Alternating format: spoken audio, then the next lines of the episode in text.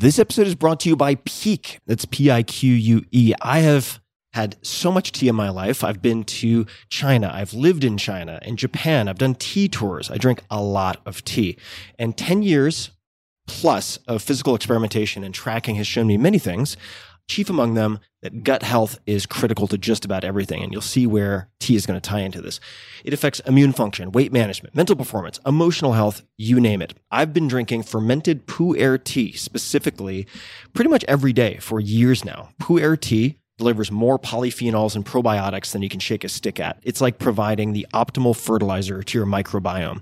The problem with good pu'er is that it's hard to source. It's hard to find real pu'er that hasn't been exposed to pesticides and other nasties, which is super common. That's why Pique's fermented pu'er tea crystals have become my daily go-to. It's so simple.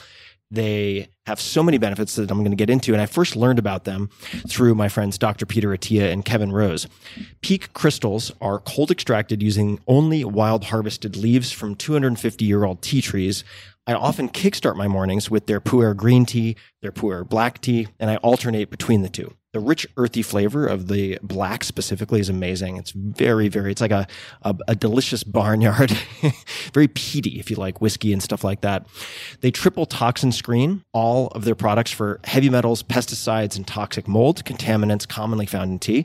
There's also zero prep or brewing required as the crystals dissolve in seconds. So you can just drop it into your hot tea, or I also make iced tea, and that saves a ton of time and hassle. Their fermented teas have never been discounted, but for you, my dear listeners, only for you, and for a limited time, Pique is offering up to 20% off, plus a free sampler pack with six of their best selling teas when you order their Pu'er teas.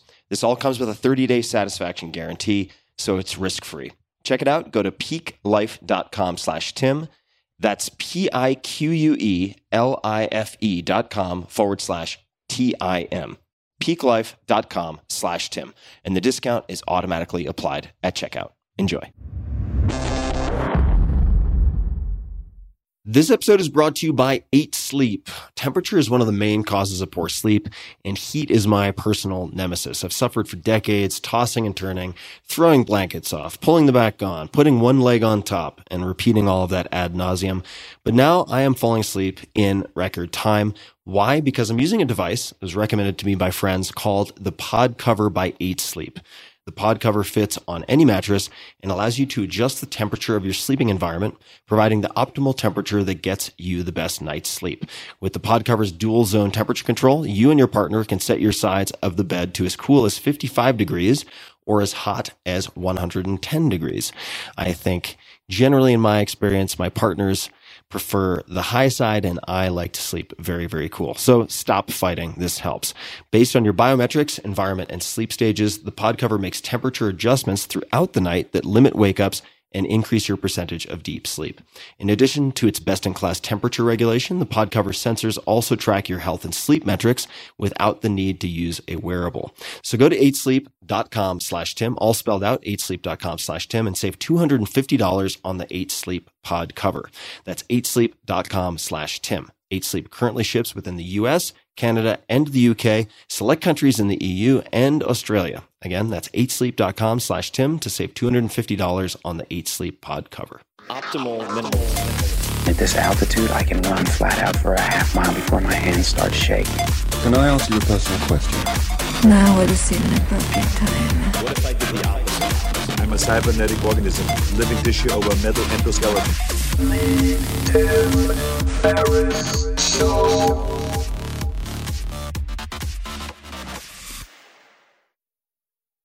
Good afternoon. This is Edward Murrow. Ladies and gentlemen, this is Tim Ferriss. Welcome to another episode of The Tim Ferriss Show, ladies and gentlemen. I have one of my favorite people in front of me, Kevin Kelly. Who's Kevin Kelly? Kevin Kelly helped launch and edit Wired magazine. He has written for the New York Times and the Wall Street Journal, among many other publications. He is the author of the new book, Excellent Advice for Living Wisdom I Wish I'd Known Earlier. I have a lot to say about this book. We will get into it. Other books by Kevin Kelly include Out of Control, the 1994 classic book on decentralized emergent systems, The Silver Cord, a graphic novel about robots and angels, What Technology Wants, a robust theory of technology, Vanishing Asia, his 50 year project to photograph the disappearing cultures of Asia and the inevitable understanding the 12 technological forces that will shape our future, a New York Times bestseller. Kevin is currently co-chair of the Long Now Foundation, which is building a clock in a mountain that will tick for 10,000 years. Of course.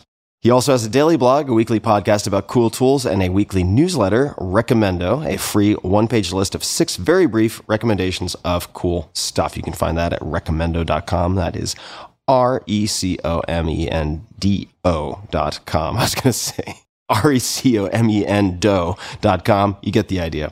So recomendo.com. Take a look. He is also a senior maverick at Wired and lives in Pacifica, California. You can find him on Twitter at Kevin2 Kelly, Kevin the number two Kelly, and uh, all things Kevin at kk.org. Kevin, nice to see you again. Tim, it's always a pleasure. And just seeing you makes me happy. I'm Likewise. so glad to be here. I, I, I saw you walk in.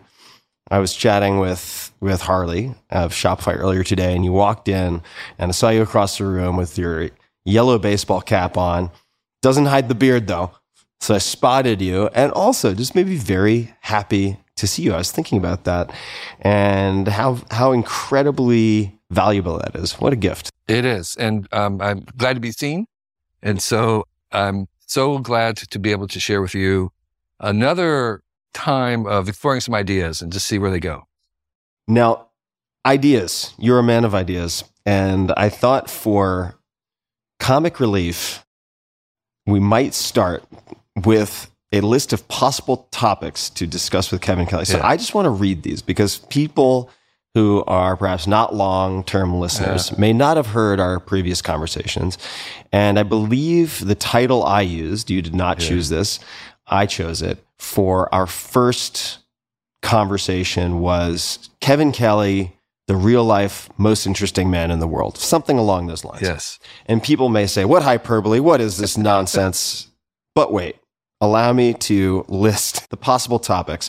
And I ask every guest to send Uh-huh. possible bullets for exploration. So here we go. And then I will return to a few of these. All right. The most popular thing I've ever written, 1000 True Fans, 2008. Why we built a clock that will tick for 10,000 years inside a mountain. I've had a daily blog for 20 years. For five years, a weekly podcast. At Wired, we invented the click on advertising banner for the web. Next, I spent 11 years creating a huge graphic novel about angels and robots released on Kickstarter, the Silver Cord. We're going to come back to that. My failed campaign to discover all the species of life on Earth. In 2003, I made a long bet on the collapse of the global human population by 2060 my TED talk on why we should be optimistic in 10 minutes. The most important article I've ever written, my case against belief in an AI singularity. My most recent piece in Wired, extolling the glories of generative AI engines of WoW. I co-founded the Hackers Conference in 1984, still going, my 50-year passion project, and this goes on weighing 30 pounds about vanishing Asia. I rode my bike across America twice, once west to east, once north to south. I make a piece of art every day. My biggest audience and most of my fans are in China, where I'm known simply as KK. I have a screen credit for working with Spielberg on the sci-fi concepts for Minority Report. With a friend, I built a two family house from scratch, cutting down the trees. It goes on and on and on, right? The story of my religious conversion on This American Life in 1997. I made a music video in 1969, 12 years before MTV. So, lest people think I'm Sounds exaggerating. ridiculous now that you It does sound ridiculous. And thank God I'm a specialist in the ridiculous. So, I thought we would start with this bet. So, in 2003, I made a mm. long bet on the collapse of the global human population by 2060. So, what is a long bet and which direction did you bet? Were you betting Yeah. on or against Sure. and why? Long Bets is a service that we set up at the Long Now Foundation, which I can explain a little bit more about that, which is meant to encourage long-term thinking. So we made a place where we could have a long bet, meaning more than two years, about some socially significant wager. And the idea would be that there would be a public bet and you'd be accountable for it. And there'd be money involved in the wager.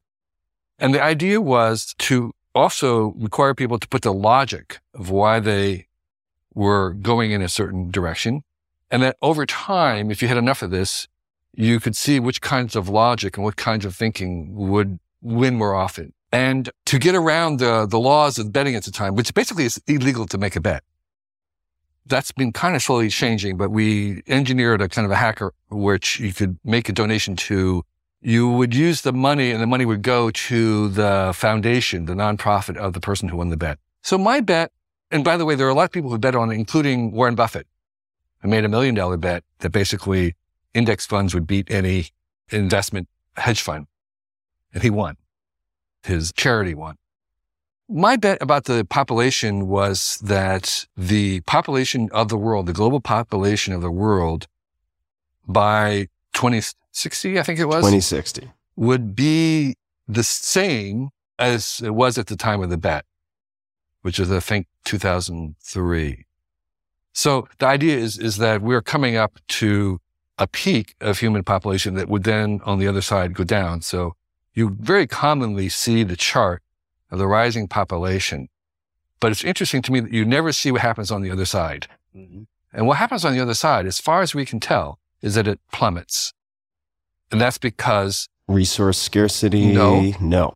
Education and falling birth rates. just falling birth rates, because modern people on average are not having more than two kids per couple.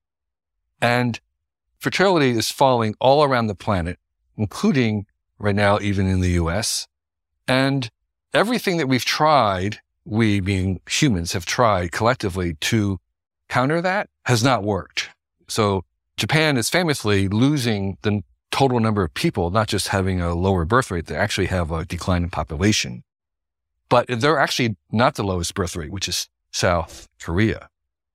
And China is aging. Mexico is aging faster than the US. So all the people that have been coming from Mexico, Mexico will want to have come back at some point.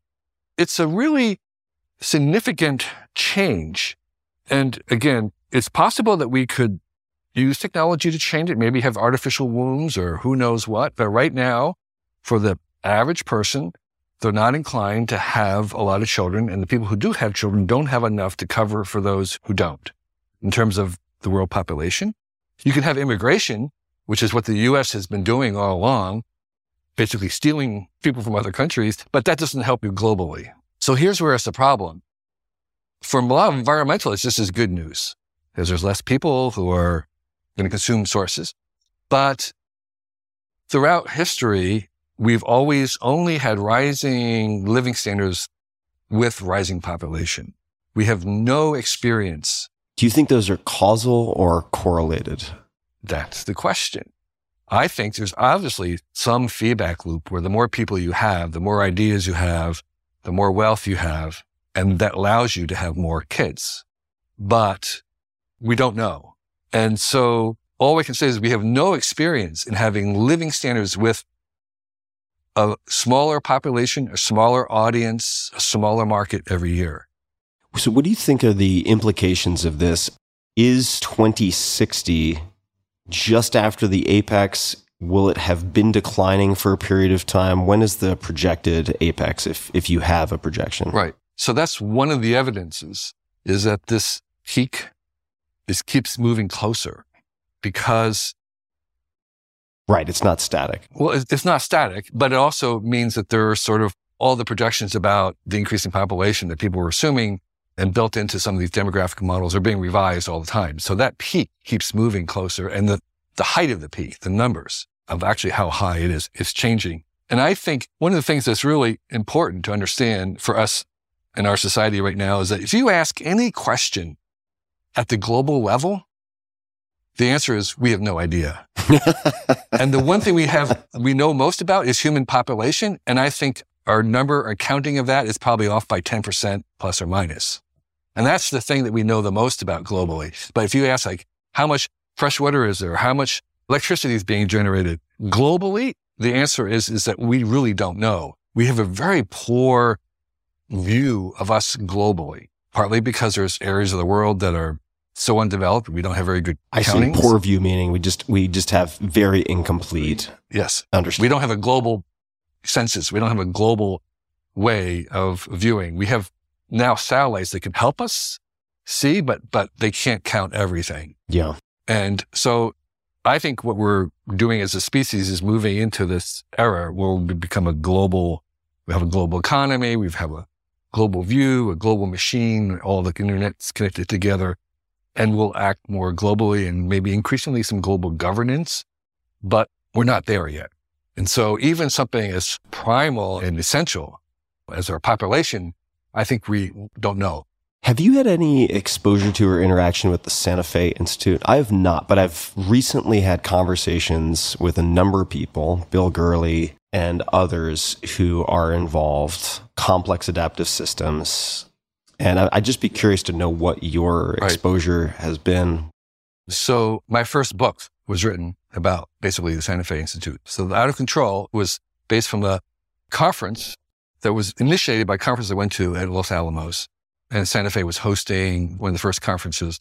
And I would go down there and talk to all the scientists. This is in the late 80s. That was the beginning of this sort of a complex adaptive system view of the world. And so that's what Out of Control is about, is looking at that view and saying, you know, the way biology works and the way this complex technology works are very similar. They have very similar dynamics because they're complex adaptive systems. And what we want to make with like the internet, with all its penetrations, that you can kind of like think of spam as like an invading virus that you have to, you can't eliminate, but you have to treat it like an immune system where you keep it at bay. And so the adopting some of these biological dynamics and apply them to machines and a lot of the work in trying to make robots and early AI, again, we're modeling off of what was being learned and often reported or sponsored by the Santa Fe Institute and that kind of approach to complex adaptive systems. So yes, I think it's incredibly important. And for me, it was a transformative framing of the complicated things was to think of them in these terms. And my whole book was about the fact that the world of the made and the world of the born are basically the same, the two faces of the same kind of dynamic. And so you could look at how meadows work in ecosystems, and then you could look at the internet, which was just beginning. And now, of course, is in full bloom. And you can see how social media, they have similar behaviors. Yeah. And you can find thing in one that you then find in the other in surprising ways, sort Yes. of life imitating art and art imitating life in the Yes. sense that we think we have invented gears and then we were like, oh, wait a second. Actually, there are insects that use gears for types of jumping. Right. How wild is that? Right. So there's biomimicry was the field, which was kind of using those as models for ideas and frameworks for trying to make mechanical things. And that only takes you so far. I mean, that was the, the kind of maybe the genius or the, the breakthrough in the Wright brothers, which is like, we didn't make flying machines by Strapping Flapping- wings to people. but by flapping our wings, it was like you put a big surfboard on it and you fly. There's limits to it. And right now with the AI and stuff, there's lots of looking at the neurology and of course we call them neural nets. So there is a huge amount of influence. But what I'm saying is even maybe a little stronger, which is that it isn't as if these mechanical systems are imitating biology. I'm saying they actually have the same dynamics. The dynamics that are powering biology are powering the technium and the technology. I think we are quite close on that in the sense that both paths end up in the same places. And I would tend to agree. Los Alamos, is there any particular reason they chose Los Alamos? So Los Alamos, there were a lot of physicists left over from the Manhattan Project who kind of liked living there. And Murray Gell-Mann was the prime mover. And so he liked it. And I think he might have been instrumental in finding the funding for it. He was on the chair for a very long time. And there were spaces to convene and people. And so it was Santa Fe was close to Los Alamos. And that was the reason why I was in Santa Fe. Got it. I've been revisiting some of Richard Feynman's writing. And, And he might have been part of that whole thing too. I mean, he was. Oh, he was there for I mean, I mean, in terms of the Oh, birth of Santa that, Fe. that yeah, group. That I don't know, but certainly that is part of the reason I asked about Yeah. Los Alamos. It's on the brain. So let's take a hard left, which is, I think, going to be common in this conversation. and we will probably come back. We will almost certainly come back to Yeah. AI, but I, I don't want to open that. No, can of worms right, just right, yet. right. Exactly. All right, you spent 11 years creating a huge graphic novel about Uh-huh. angels and robots, Silver Cord. I am you may or may not know this, but deeply interested in comic books and collected for a very long time. Spent all of my allowance, all of my work money, almost all of it on comics for a very long period of time. Wanted to be a penciler. Why did it take 11 years and what did the process of translating your thinking and writing Yeah. to that form look like? What were the steps? I met a friend who actually was an actual comic book artist and had published and wanted to do another one. And I'd kind of always wanted to try my hand at because I, I thought that this was a brilliant genre for communicating lots of things. And particularly if you're interested in science fiction, it was sort of like, to me, a little better than a novel because it had that kind of immersive visualization, which I love. I'm a very visual person, but it wasn't so detailed that you needed to make a movie of it. But we thought we could do both. And we thought that we, maybe we could write something that would have some appeal to be making movies. So we would try to write it, the script as if we were writing a movie. And so some of the other associates that we had worked for Pixar, some story writers. Hey, associates. It sounds like a law firm. What do you mean?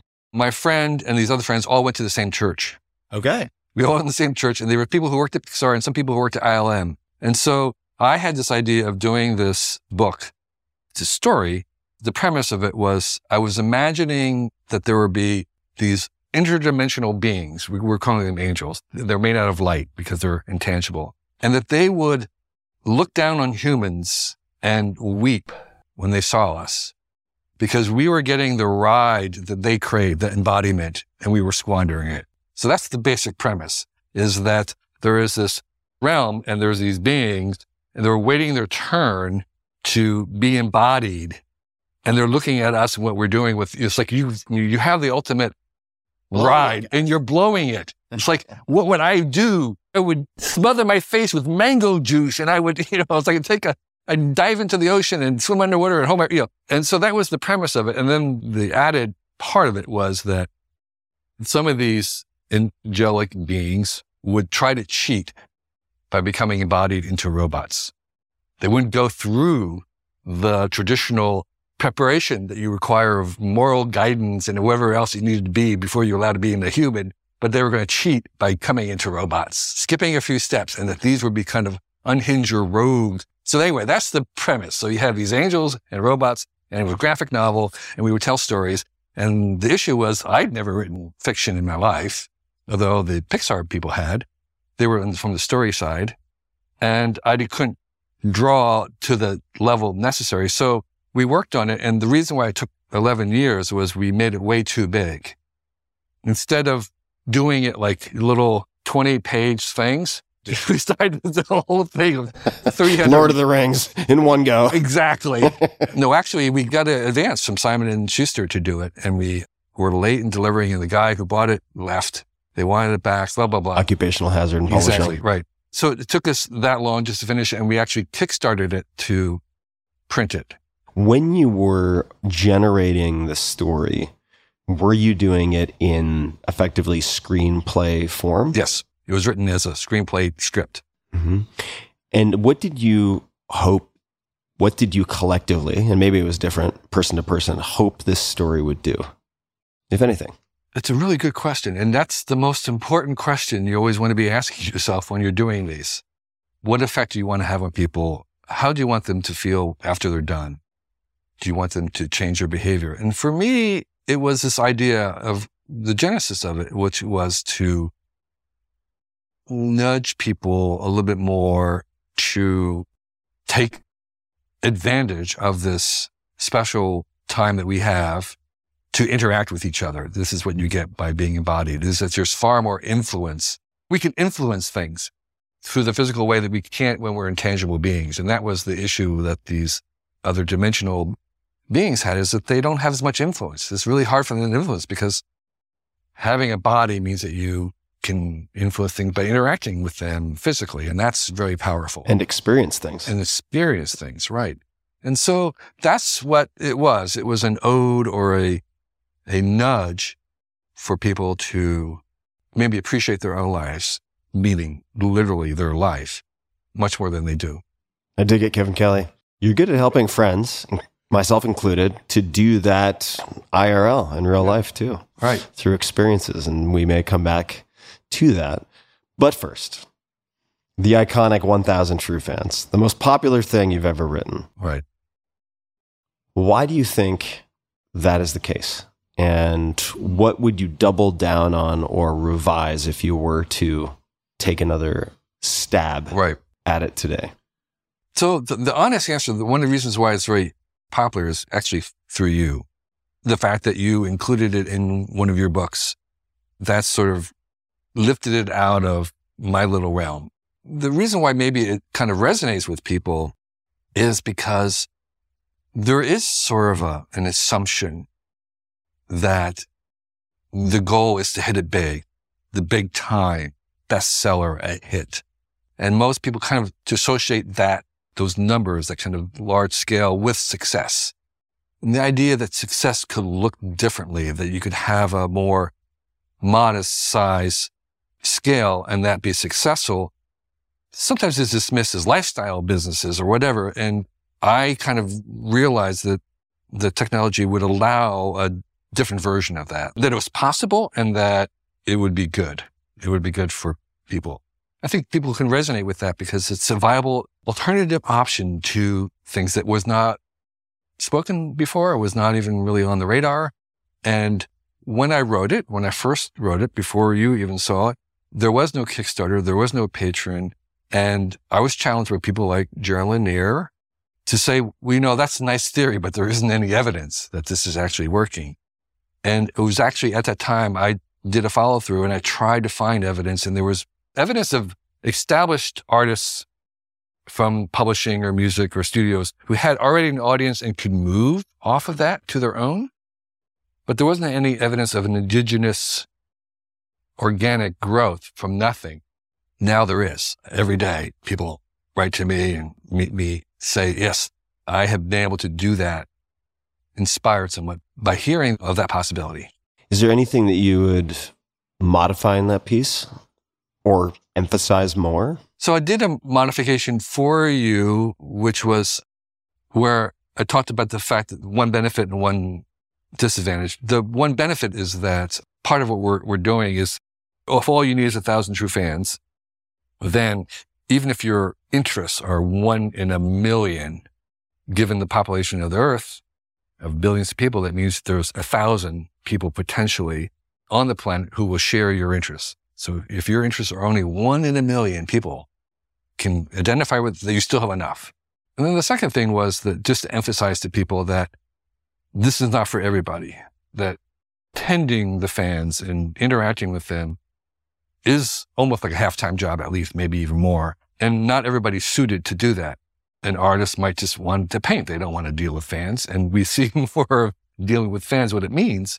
It's not always pretty and it can burn you out. And so I just want to emphasize that this is an option. And secondly, you don't have to go all the way. You can have your thousand true fans and then you can have lots of other casual fans and other fans, which would allow you to have other people help you. So it's not just you. And then secondly, for some people, you want to have intermediaries. It's just not something that you want to spend your time doing. And that's perfectly fine. But it's a really great place to be able to start from. So maybe you don't want to land there, but that's one of my pieces of advice is that where you start is not where you're going to land. And so you, this is a good place to start.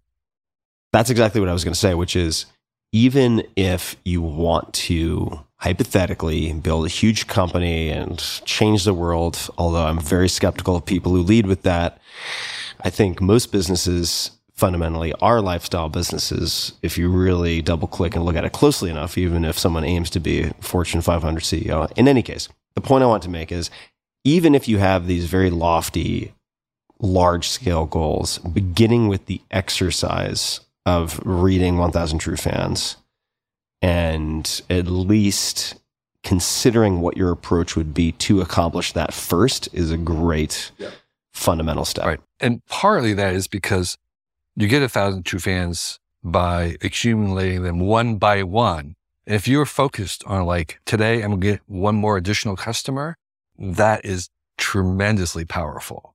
Customer by customer. Are they happy? Am I giving value to them? If you can focus on that, that is incredibly a superpower. Yeah, for sure. And if you can take those 1000 true fans and Right. and some subset of them become your PR slash marketing forces, then things can multiply Right. very quickly. I promise left turns. We're going to take another left turn. Your failed campaign to discover all the species of life on Earth. I wanted to hit a highlight, and maybe this is also a highlight, but I would love for you to expand Yeah. On this. Lessons learned, what happened. So there was a conversation I was part of, and I was sitting next to a billionaire who said, you know, it's actually hard to give away a billion dollars. And for some reason, I thought at that moment, well, actually, I know what I would do.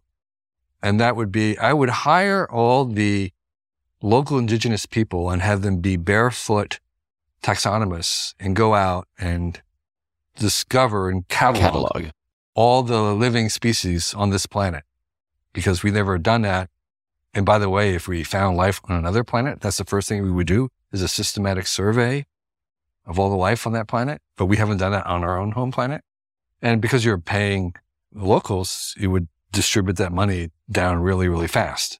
And uh, Stewart Brand was sitting next to me and we kind of we thought it was a cool, cool idea. And then I didn't think anything more of it because I have ideas every, I have a lot of ideas. I'm giving them away. And then like a week later, Stewart said, let's do that idea. And I said, what idea? I had forgotten it about it already. He said, you know, the idea at dinner about counting all the species. And I said, yeah, I, you know, I don't know. It's like, I'm not a taxonomist. I'm not a biologist. And Stewart's hunch was that with new technology, and this is my bias too, we might be able to do that. Could you just briefly explain for people who don't know who Stewart Brand Oh, is? Oh, yes. So Stewart Brand is a close friend and the person who first hired me. He invented the Whole Earth catalog in the 1969. And the best way to describe the Whole Earth catalog is it was kind of like your information guide to the world before there was the internet. And Steve Jobs famously called it the internet before there was an internet. It was internet printed on newsprint because it was reader generated. So before YouTube, before anything, if you wanted to find out how to build a house or repair your VW bug or start a homeschool or keep bees, where would you go? There was literally no place to find that information. Libraries didn't have that information. There was no internet to look it up, but the whole Earth catalog started to accumulate those and there was readers of it would send in their versions like, oh, the best book on gold panning is this thing. And then Stewart would run it, print it and run it right away. And there was no advertising. It was kind of reader supported. So that was Stewart Brand. And he went on to do things. We started the well together, which was the first online access to the internet and other things. So he's my hero and he's kind of, um, he just had a, a recent book, a biography written about him by John Markoff, the New York Times tech writer. And so anyway, Stewart has been sort of at the center or at the leading edge of almost first the beatniks and then the hippies and then the He's like the digital thing. Forrest Gump of He's like, like the tw- Forrest Gump. 25 seminal Exactly, moments right. in history. He was kind of always there. And his background was biology. He was a biologist first, studied with Paul Ehrlich, who was the population bomb guy on the other side of this argument about population. So Stewart was sitting there. It was a long now. Stewart started the long now with me and Danny Hillis and Peter Schwartz to encourage long-term thinking, to be a good ancestor. How do we be good ancestors? And at that dinner, later on, he said, we should really try and do this. It would be kind of a great thing. So we actually started a foundation called All Species. I named it All Species Inventory, All Species Foundation. And we were going to try and raise money, not from the usual sources that funded taxonomy. We didn't want to take any money from there because it was really pitiful, the amount of money, but to find it from the Silicon Valley and get money for developing the technology that would be able to do that. And it was just too early. It was just too early. Too early in what respects? Right now on my phone, I have Merlin, which will identify a bird song. I have iSeek, which will identify almost any plant or mushroom. Um, that's what we needed. I see. And- Te- technologically speaking. Yes. And you needed it because even those, those aren't going to identify a new one. If you have an app that can identify the known ones, then you're only going to bother the taxonomists with one that isn't identified. Otherwise, people are just sending about, oh, this is a brand new species. Replication. And they're saying, no, this is not a new one. Don't bother me with that one. So that's what we needed. And we were just 25 years too early in terms of technology being available to be able to assist this. And so it became kind of a catalog of existing species. And, and that was the thing that shocked us was, okay, well, first we need is we need a list of all the existing species. And this is whatever this is, 2008 or something. There isn't one. It was like, what? Well, there's all these taxonomics publications that are all buried in these obscure publications that haven't been digitized yet.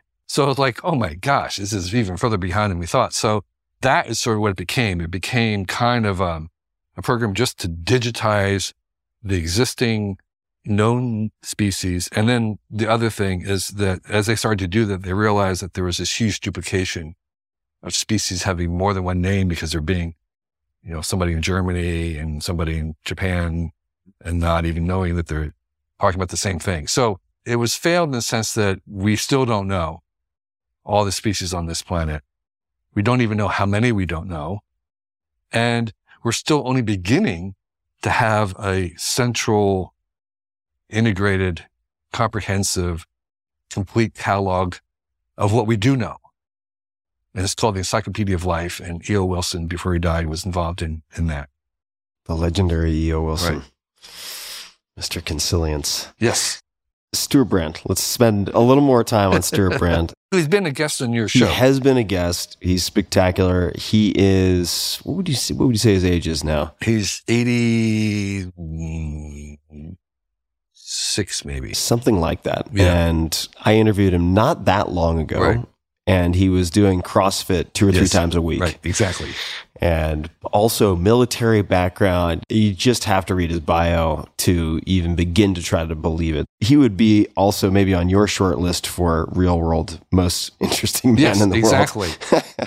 now, I recall chatting with Stewart, I believe, about resurrection of species. Mm-hmm. So the potential of Jurassic Park style resurrecting, say, woolly mammoths and reintroducing some of these large terrestrial herbivores for any host of reasons. What do you think the future holds for those types of plants? It was Stewart, Ryan Phelan, and I who did all species, and Stewart and Ryan went on to do Revive and Restore is the name of their program. And it is to originally the totem animal was the mammoth, the woolly mammoth was to bring that back. And there are a lot of very interesting reasons why to do that.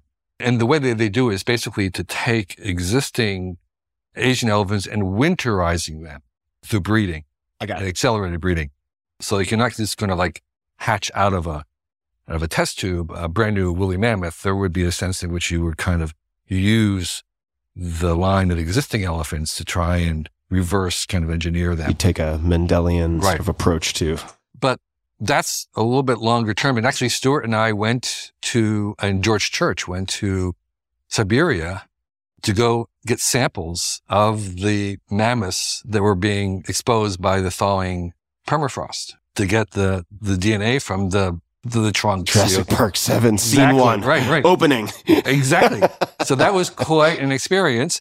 But there are other animals that they're going to be a little bit easier to do it. Just a quick thanks to one of our sponsors, and we'll be right back to the show. This episode is brought to you by LinkedIn Jobs. These days, every new potential hire can feel like a high stakes gamble for your small business. So you want to be 100% certain that you have access to the most qualified candidates. That's why you should check out LinkedIn Jobs. LinkedIn Jobs helps you find the right people for your team faster and for free. Add your job and the purple hashtag hiring frame to your LinkedIn profile to spread the word that you're hiring. Simple tools like screening questions make it easy to focus on candidates with just the right skills and experience so you can quickly prioritize who you'd like to interview and hire. It's why small businesses rate LinkedIn jobs number one in delivering quality hires versus leading competitors. LinkedIn jobs helps you find the qualified candidates you want to talk to faster. So post your job for free at linkedin.com slash Tim. That's linkedin.com slash Tim to post your job for free. Terms and conditions apply. Optimism. You're one of the most optimistic people I know. Mm-hmm. I think that that is a great influence on me and the world. And I sometimes push back Yes, on some of it. of course. We should. What would be your doesn't have to be an elevator pitch. It could just be a very long elevator ride Mhm. because we have infinite time. 38 So- floors. Yeah, exactly. That's right. Moving as slowly as you would like. What is the argument for why we should be optimistic? So generally, people see optimism as kind of a, a temperament, a sunny, sunny view, and I think there is some of that, and I have a natural amount of it. But over time, I've actually become even more optimistic than my general tendency, deliberately.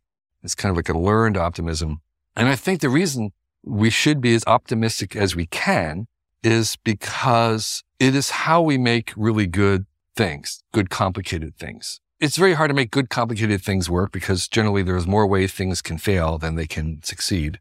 And it's very unlikely that we're going to make something really good that's complicated inadvertently. They're hard to do. So we have to kind of see it and believe that it can be done. And that is where the optimism comes in, is envisioning something and then believing that you could make it real. Because when we look back on the history, and that's where a lot of my optimism comes, we realize that most of the things that we have now have been made by people who are optimistically viewing that it was possible to make them and believe that they were going to make them and could imagine them. So I think of it as a work of imagination where you kind of imagine a good scenario, which is harder to do than imagining a scenario where it fails or collapses. It is much easier to imagine how things break than it is to see how they work. And that's why entrepreneurs and all the others are rightly lauded because they're going against that grain. It is hard to imagine how we could have this thing that seems like it is improbable. And most things that work are improbable. That's the definition from the Santa Fe complexity theory is that things breaking down is the probable. Things, complicated things working are improbable by definition. And so you're against the improbable. And that work of imagining the improbable and having the improbable succeed and believing it can is optimism, which means that the optimists are the ones who shape our future. So I like to give a little story of like a car. You need to have brakes on the car to steer the car, I'm with you so far. but the engine is actually the more important element. So there are people and are, there are organizations and there are methods that are going to be doing the braking. And I think they're essential. I want brakes in the car, but I just feel that the brake can overwhelm and cause stagnation and that we also want to remember to focus on making the engine even stronger. So I emphasize the engine. so I want to take a closer look at the engine.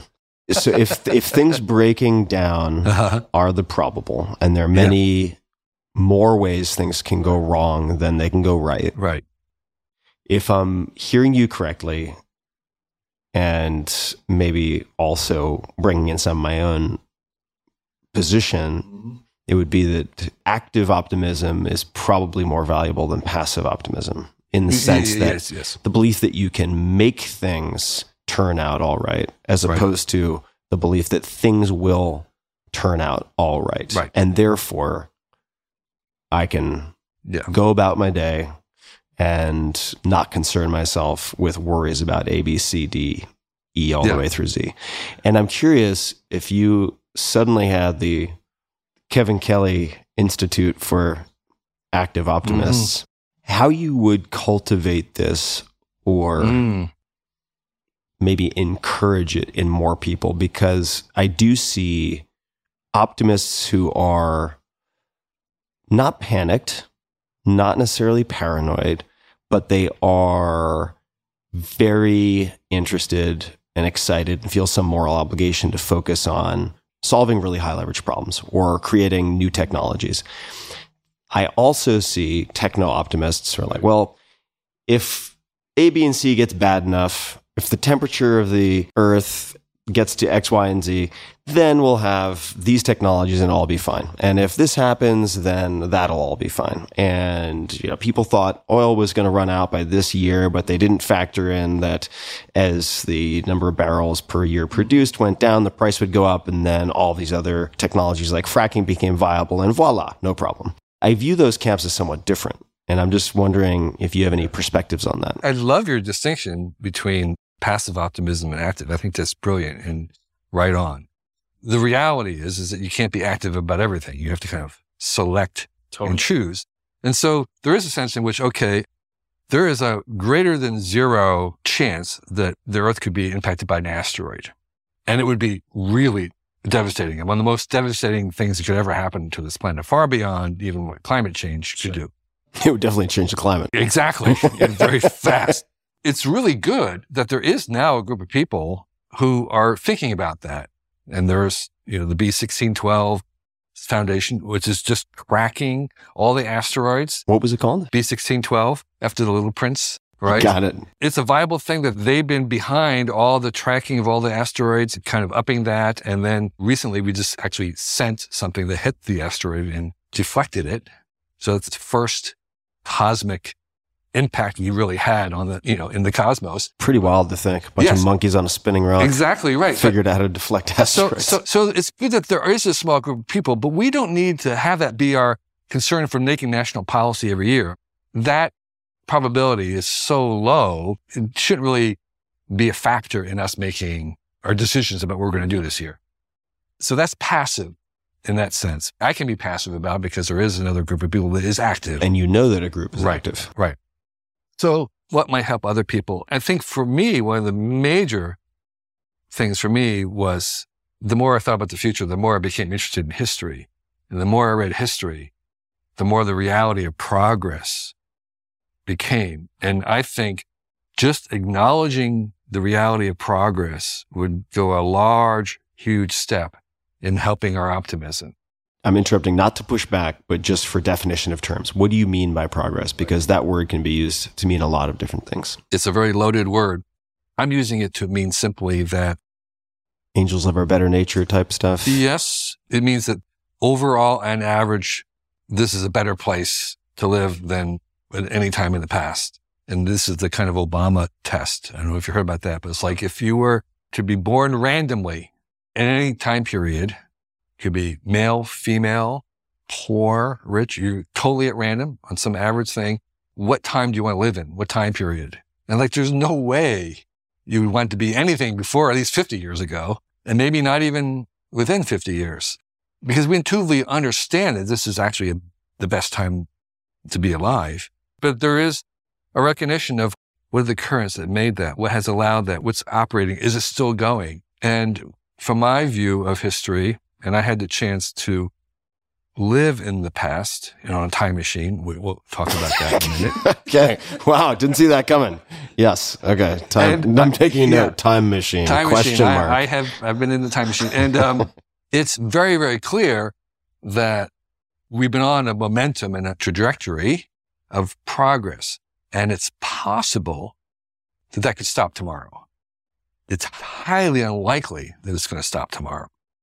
So there is just all the conditions that make that suggest that it will continue, and so part of our optimism can come from that.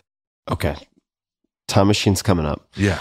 I, I want people to stick around right after this commercial break. Fact, no, I'm not going to take a commercial break, but I do want to ask you, given the bet on collapse of Yeah. global human population, do you think that by 2060, if we've peaked out at the top of the roller coaster, do you think this progress is inextricably linked to population growth and population density? And if that's the case, do you think we c- might be looking at regression? there's a, a movement, the degrowth movement. I'm not familiar. So these are people who basically the troubles of the world, and particularly climate, when coming from our addiction to growth. Growth is kind of the consumer capitalistic kind of idea that they grow, grow, grow, grow. And they're saying it's finite. We can't continue to grow and we have to degrowth, stop growing. There's a little bit of a confusion in English because there's two meaning of the word growth. There is growth to add more pounds, to add more and more stuff, to get bigger, wider, heavier, to have more things, to sell more refrigerators, to sell more bottles of wine. But there's another meaning of the word growth, which is probably closer to what you're interested in, personal growth, mm-hmm. developing, maturing, knowledge growth. I guess in a sense it's the same as the first, but it's no, it's increasing this complexity. Yeah. It's taking the same number of atoms and having a more complex arrangement. It's going from a jellyfish to a chimpanzee or something. And so that complex adaptive system where you have increasing levels of complexity and more exotropy in it, that is a different kind of growth. What is exotropy? And now I know what entropy is. The definition of entropy is increasing disorder. And then there's something called negative entropy, which is what I'm talking about, but that's a double negative. I don't like double negatives. So exotropy is basically an increase in order. So exotropy is this idea of this increasing order that comes at the cost of increasing entropy. So that's the thing. So you get your system like a living cell. It's actually increasing the generation of entropy as it increases its order. It's like a magnifying glass with the sun. Have you ever seen that? There's a little bright spot in the middle of a lens in the sun, but all around it is a shadow because it's taking all the light Right. And around it concentrated. and concentrated in. So it generates a shadow. right. So they go together. So this, they go together. So what type of growth is an increase in complexity. So you have an economy where instead of trying to sell more bottles of wine, you try to sell the same number of wines, but better wine. hmm Okay. That's different kind of growth. That's the kind of growth that we can shift into. We're just increasing the quality of things. Do you think there are incentives that will drive that? Well, the decreasing population.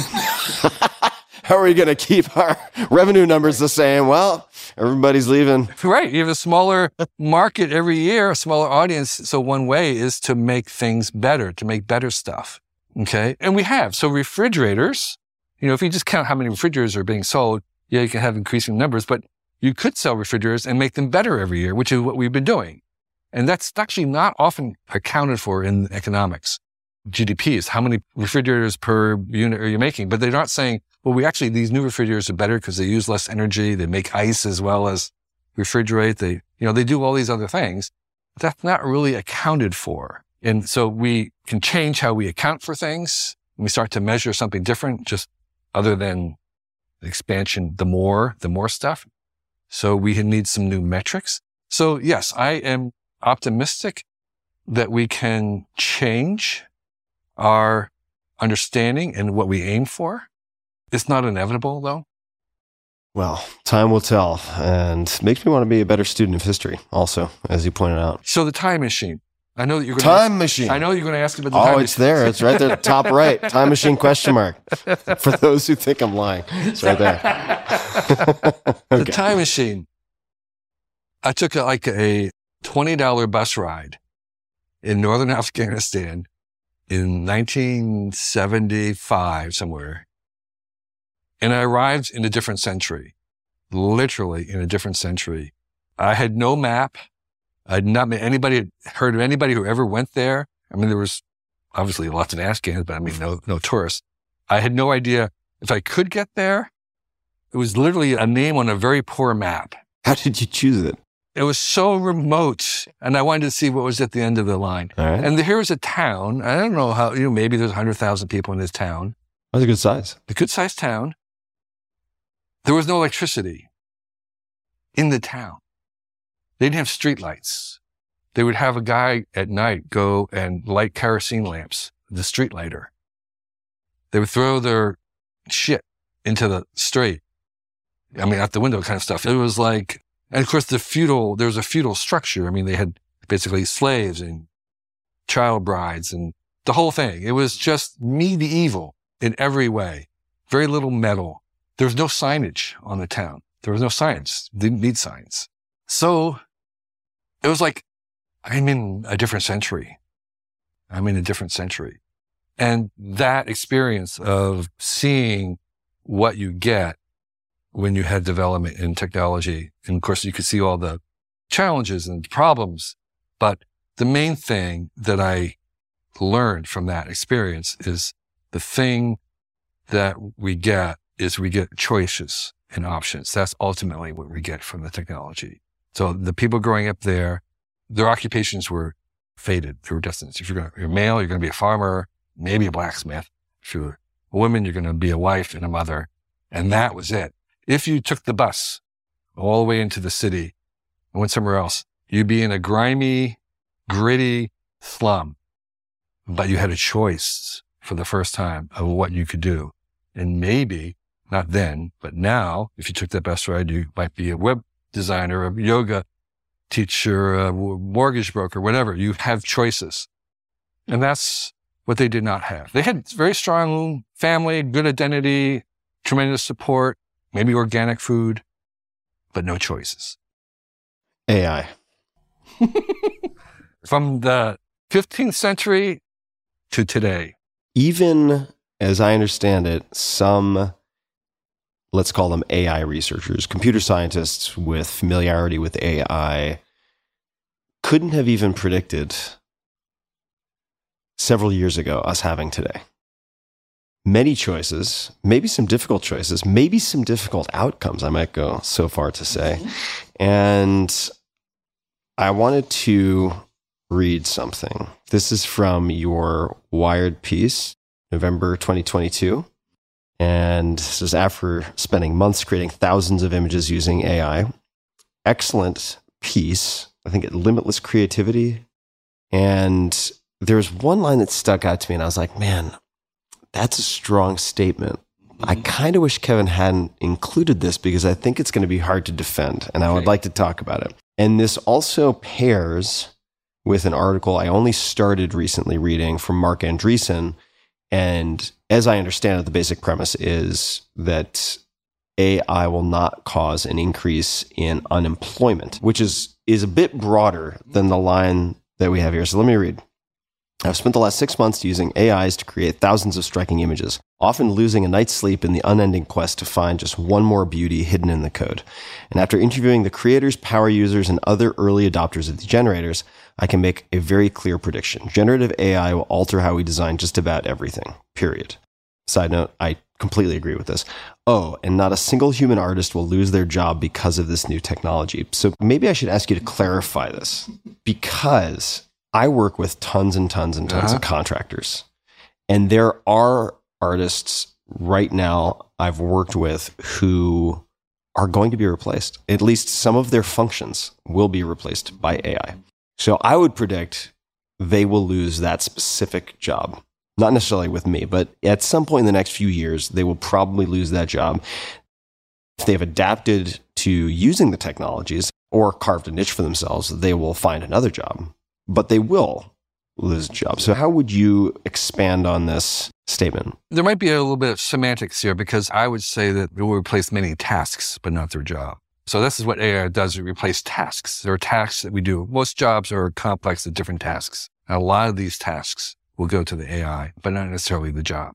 The job will shift and you'll have different tasks. Part of that strength is that I would actually maybe even expand this even broader. And I welcome feedback on this. My claim would be that I don't think there's anybody in any field that's lost their job because of AI so far. There's tasks that have gone away, but not jobs. And a lot of the worry about this AI is what I call third person worry. They're saying, my job hobby, I'm not going to be replaced, but I can imagine somebody else, or maybe I can imagine my friend losing it, but I'm still waiting for someone to say, I lost my job. A real person with a real name who lost their job because of AI. And so far, I haven't. I've maybe even offer like a $200 bounty if you tell me the name, specific person who lost their job because of AI of any sort. Yeah, why take such a binary bet? I know you like these bets. I would take the opposite side of that bet. But please continue. Well, you can take it by giving a name. I just have to fire somebody and then I can take the $200. Well, no, but you're not the AI. That's what I'm saying. Because of AI. Well, I would have to replace them with AI and then I could blame it on and AI. you won't be able to do that right now. Let's take an example, if I may. Yes. Logo design. Yes. That is what somebody does day in, day out. Right. They So- design logos. Right. And I have gone to some of the logo designers, AI logo. There are logo AI designers right now, and they're amazing. hmm But here's the position, and this is my position, is that what we get from these AIs currently, right now, are universal personal interns. They're intern. They're doing the work of interns. UPIs. UPIs. Okay. And they're really amazing, but you have to check their work. It's embarrassing to release their work without improvement, the intern work. So I've used these logo AI generators and I'll work with them over and over again. And this is what the artist will be doing. The artist is going to be working with their interns, generating all these possibilities, tweaking them. They're kind of like a director or conductor. They're managing the interns and they're not releasing the intern work unedited, unpolished, uncurated. And that's what their new tasks become. The artists. I'm not totally convinced. However, I think that will happen, but I do think some rank and file will will will perhaps need to find new jobs. At the very least, if someone has AI as as the UPI, I would imagine if you have a brand design studio that focuses on logos with 30 employees, some of which are junior, there might be some shuffle. There's going to be a lot of art generated from these entities, these AIs. And I always want to say plural, always plural. There's not one AI, there's AIs, all different species. But most of that work is being used for areas that are blank now, where there is no pictures, where there isn't anything. So I have my assistant actually has for years woke up in the middle of the night to write her dreams down. And now she feeds those dreams into the AI and she illustrates them and they're just amazing. There were no illustrations before. Now there are illustrations. I use them to generate images for my slides. There were no pictures before. Now there are pictures. So it's not like I'm replacing somebody. I'm filling it in. So the major, and, and by the way, there's about 30 million brand new, never seen before images generated every day with these image generators. 30 million. And I would say about maybe 95% or maybe 98% of them, there's an audience of one. It's for the pure pleasure of seeing this. It's like you would take a walk out into the, into nature and just see a beautiful scene. It's like, I'm just enjoying this. This is why they're mostly being generated, the predominant number of them, just because they're beautiful. Okay. And so they weren't there before. You could not have your own private museum of these really cool images. Maybe no one will ever see again. Okay. And so that's what they're being mostly used for is filling in the blank spaces. And that's also true again of a lot of the other intern work. They may be writing things that nobody else but the boss sees. Let's look at this a little more closely. So I will say, just as a means of setting the table, I'm deeply, deeply interested in these tools, which is why, and the effects that they will have on the creative economies, the economy, period, broadly speaking, society. I think they're very underestimated. And I'd love to get your take on that in a bit. I've run AI art competitions related to some of the fiction that I put out and have been absolutely blown away.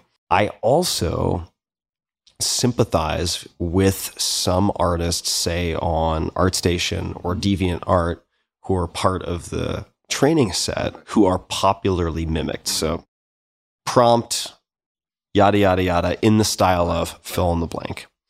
And I can understand why these artists would be upset, feel threatened, maybe be financially impacted. I imagine their commissioned work might be. How do you think that'll shake out? And I know based on some of the conversations that we've had that I believe your perspective is if people are relevant, they're going to be copied anyway. If they're not, it doesn't really matter if they're in the training data, something along those lines. So Picasso's influence is going to be seen all over the place, no matter what. But how do you think this will shake out in the next handful of years? Because yeah. I understand why people would have an aversion as artists. I think there will be people, companies, who will make training sets. They're all opt in in some capacity. Maybe most of it's sort of already out of copyright and they'll be sold as greenwash, as ethical you know, training sets, whatever it is. Fair trade AI and, artwork. And exactly. And then there'll be, there are going to be a lot of them where people will, will use, they'll train the things on their own work and like help me make more images in my style. I am doing some experiments with that right exactly. now. Exactly. And then there's, there's going to be this ability over time to require less of a training set. For right now, we can only way we train these is the more, the billions, the better. But human toddler can learn the difference between a cat and a dog just with 12 examples. And when we start to have more targeted like that, I think people will start to clamor to be included in the training set. What needs to happen for the AIs to require far Right. fewer examples in these these training data sets? We don't know. That's the short answer. But it may require, right now, there's kind of a brute force, these neural nets. Brute force meaning that they're very flat and they didn't work in the beginning because they weren't big enough. And the bigger we make them, they seem to overcome a lot of the problems. But it's really clear to most people that we can't get all the way to where we want to go just with these flat because these models, basically they do one and a half things. They do pattern recognition and pattern generation. That's all. They don't do symbolic logic, inductive reasoning.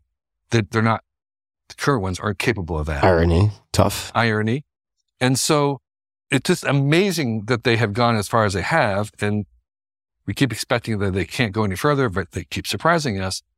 But we're pretty sure that they can't go all the way. And, and the example I would use is like Wikipedia. Wikipedia is a flat. The idea is a flat. It comes up from the bottom. It's bottom up.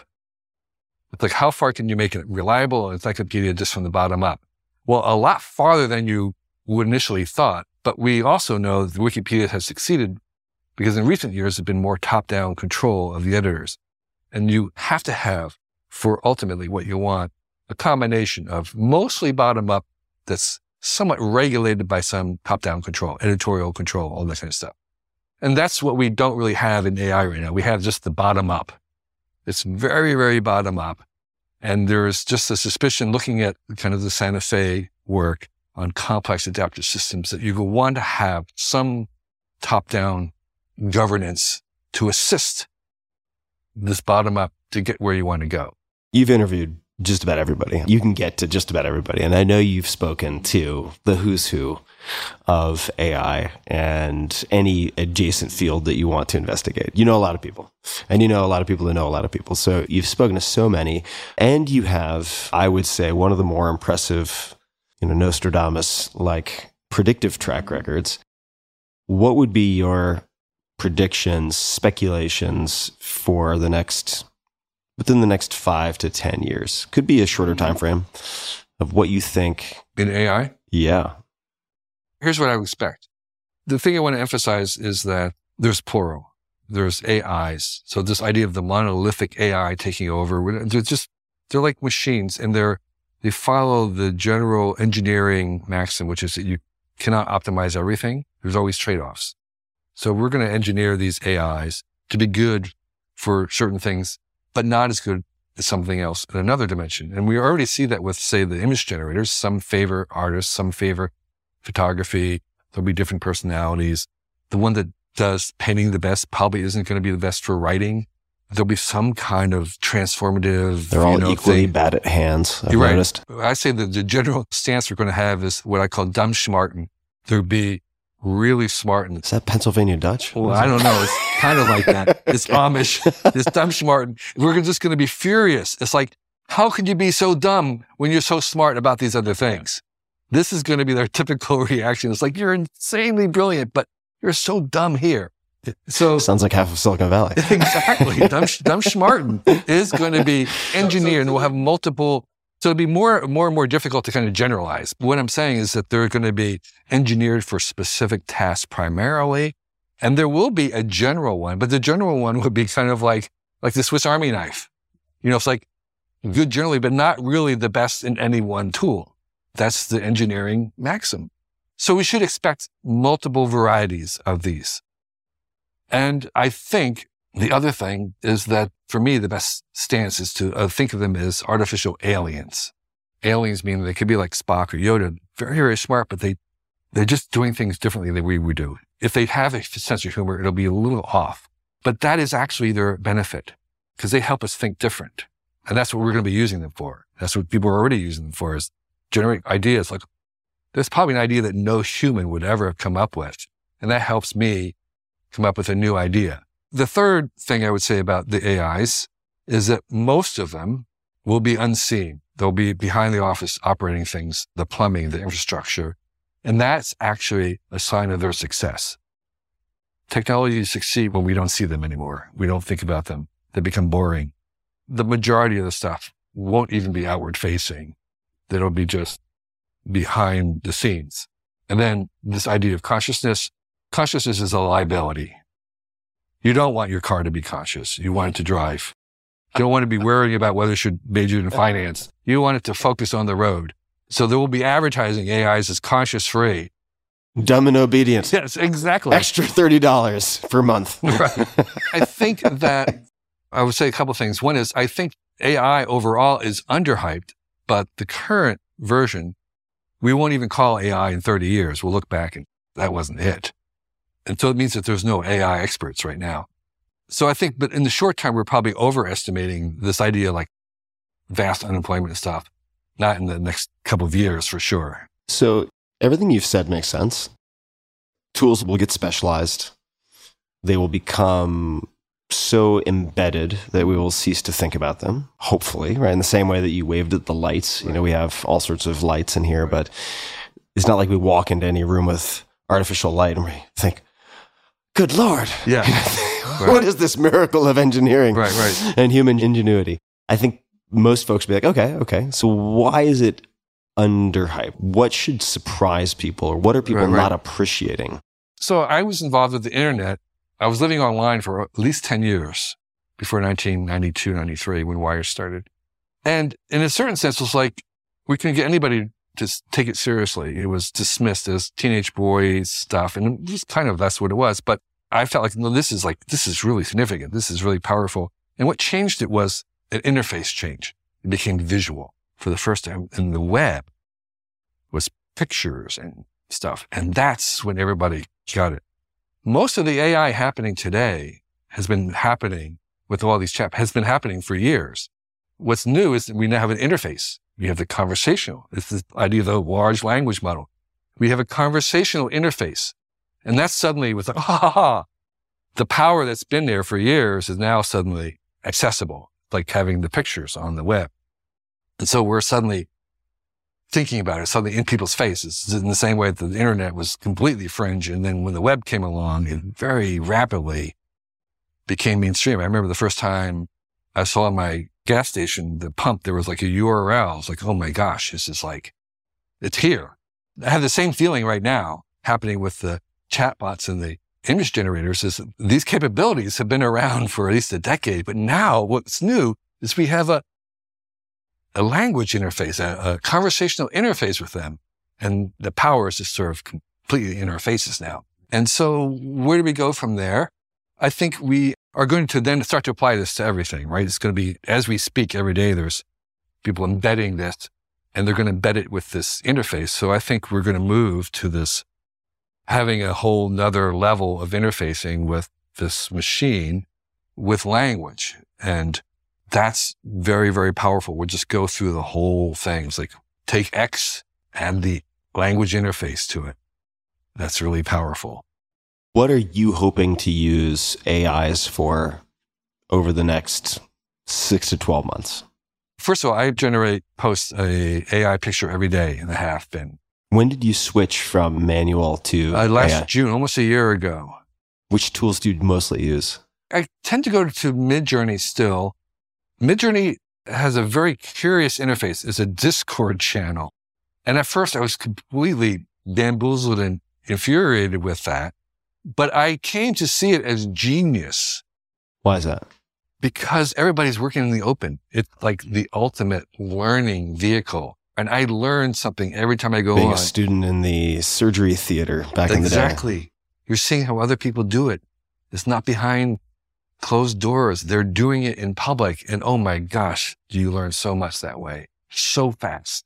So I mostly. And what's interesting, the year before that, I did a piece of art every day on my iPad with Procreate. And I spent almost as much time on the AIs making an image as I do when I make it myself. Because again, the accusation among the painters in the 1800s when the photography came along was, oh, oh, you guys, You just push the button. And we realize, of course, now that photography is not just pushing the button. There's a lot more involved in making a really great photograph than just pushing the button. You have to be in the right position, all this kind of stuff. And the same thing with, with the AIR. It's all you're just clicking. No, no, it's like photography. I feel I have some of the same kind of a stance that I have when I'm photographing. I'm kind of hunting. I'm searching through it. I'm trying to find a good position, a good area where there's kind of promise. And I'm moving around and I'm trying and I'm whispering to the AI, how about this? I'm changing the word order. I'm actually interacting, having a conversation with it over time. And it may take a half hour or more to get an image that I'm happy with. And I'm at that point very comfortable in putting my name as a co-creator of it because I have, me and the intern have worked together to make this thing. So you have the art application. Any other applications? In the future, in the next six months, well, I'm actually using the chatbots to help write. Chatbots, Yeah. ChatGPT. ChatGPT, you know, Bing stuff, and Google. For me, I've always had problems making the first draft. It's just a killer. yeah, I, I know the feeling. You know the feeling. I find it helpful in making the first draft. How do you prompt it? What would be an example approach? All different ways. I've been collecting this. And here's the thing about Book of spells. Yes. Here, here's the thing about it is that this is an important lesson about technology is that we have to use it to figure it out. There's something I call thinkism, which is this reliance on trying to solve problems by thinking about them, which is very appealing to people who like to think.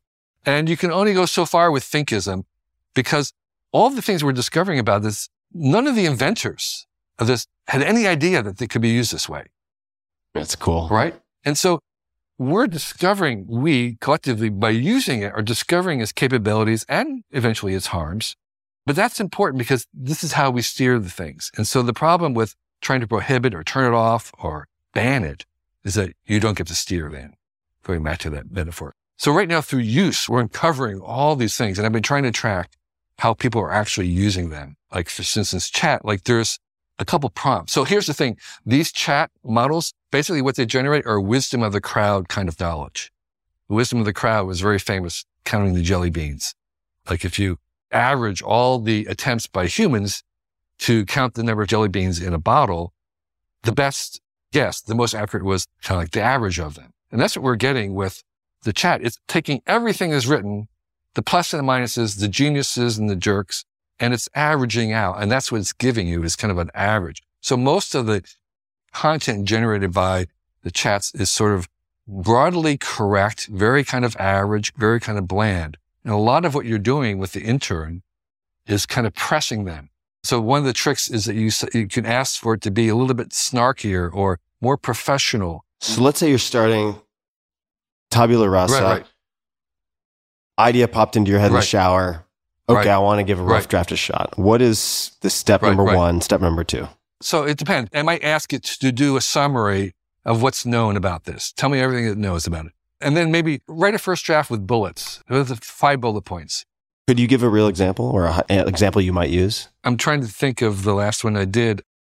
The Egyptians influenced Roman architecture. I don't know, making it up. You could do that. Give me the five bullet points and stuff. And then you could say, uh, you could have questions about some parts you didn't understand or like expand this bullet one, plenty more sources, or give me an example of a day in the life for this, or 10 more examples of how this might play out. You could kind of expand it that way. You could also shrink it in terms of like summarizing, making bullet points, or what's the key takeaway? Or how about if I wanted to have like a teachable moment out of this? And so you would have all these kinds of things flowing around. And then again, it's the intern at work. It's like good, but you're not going to use it. You're probably I'll wind up rewriting it. It's maybe give me some ideas I didn't have, or maybe the structure of how it organized it was that's pretty good for four of them. And so it's a start. And for me, It gets you past the breath hold of the empty page. Right. For me, this is really big. It's just getting going. And then you can also use it later on. I have a friend who writes scripts and they do show me all the weak plot points in this. Or Could you explain that? and you put the script in and they'll say, what are some of the contradictory plot points? Or That's a great use. Right. Just, you know, kind of like where's continuity broken or things like that. Also, to hear something I used, my book, which we'll get to, my publisher asked for talking points. Talking. po- So I said, make a list of nine talking points for this Time book, Machine, number one. for this book. And it, Woolly Mammoth, number two. And it- and it made a good list. Again, I couldn't really use the list, but it was, I could use it to make the list. It was a starting point. And here's another thing. So I have a friend who has a blog, a daily blog. They generate 40 posts a day. okay, Okay. I can probably guess You who probably who guess it is. 40 I was like, that's a lot yeah, of yeah, yeah. It's 40 a day. So they use it to help write headlines. They'll give the thing and say, give me five headlines. Now, I've actually not used, say, ChatGPT for this. There's an upload function where you can upload your document and then use that as the basis or part of the basis for the prompt. Yeah, write some headlines. It says it's really, really good with suggesting something that they hadn't thought of. Or he said also the, sometimes I'll have give it the little posting. It said, give me a great punchline at the end. That's cool. And again, it's the intern. You know, they're bad, pretty good. It's going to give you something, though. They give you something to start. You know, I'll, I'll give you an example from my own life. Just fun. A friend of mine suggested this because he sent me a text. He said, This is pretty interesting. And he used Chat GPT. He's been exploring all these tools in great depth. And, and I've played with a lot of them, but not in the depth that he has. And he had suggested a podcast guest, John Vervaeke, who was on not too long ago. And he simply put in a prompt along the lines of, what are questions that Tim Ferriss might ask John Vervaeke on his podcast in the style of Tim Ferriss? And they weren't perfectly polished, but they were not bad. And not bad is, I think, the title. I mean, if that's what we're talking about. It's a not bad intern. Okay. It's the not bad intern. It's not bad, universal, not bad personal intern. They'll get better. And I think we'll also, again, they'll get specialized. So in 15 years, 15 years. So, so here's my reluctance about that. I saw VR for the first time in Jaron Lanier in 1989, 87.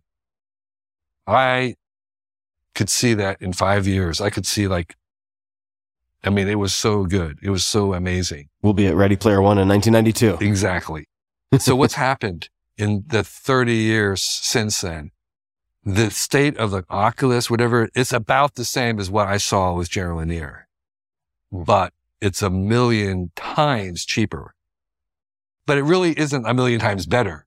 So I don't know. I think this is the time for scenarios. I think I could have a bunch of different scenarios rather than making a prediction. Sure. And, you know, one of the scenarios is that it doesn't get exponentially better, but it just gets exponentially pervasive. Which you would think would automatic, not automatically, it's a strong word, would make it better in terms of Yeah. access to larger data sets and Yeah. Again, I think one of the things that might, we might have a much more tailored version of this. So going back to the, your attempts to train it on your own stuff or to maybe have a more customized version of stuff that you want. So it's maybe relatively the same level, but it's much more personalized and tailored and customized to what you do and how you do it. also tailored for my audience. I want to, and I've already seen a few people do this because Right. my transcripts are available on the website. I want to train an AI on my transcripts and also a lot of material that I produce so that the most common questions I get can be sourced from actual answers I've given. Right, right. So I have, I have a doctor friend who runs a popular pediatrician site, Ask the Doctor these questions, and he has trained it on all his 20 years of answering questions to his patients to do a chat. And it works pretty good.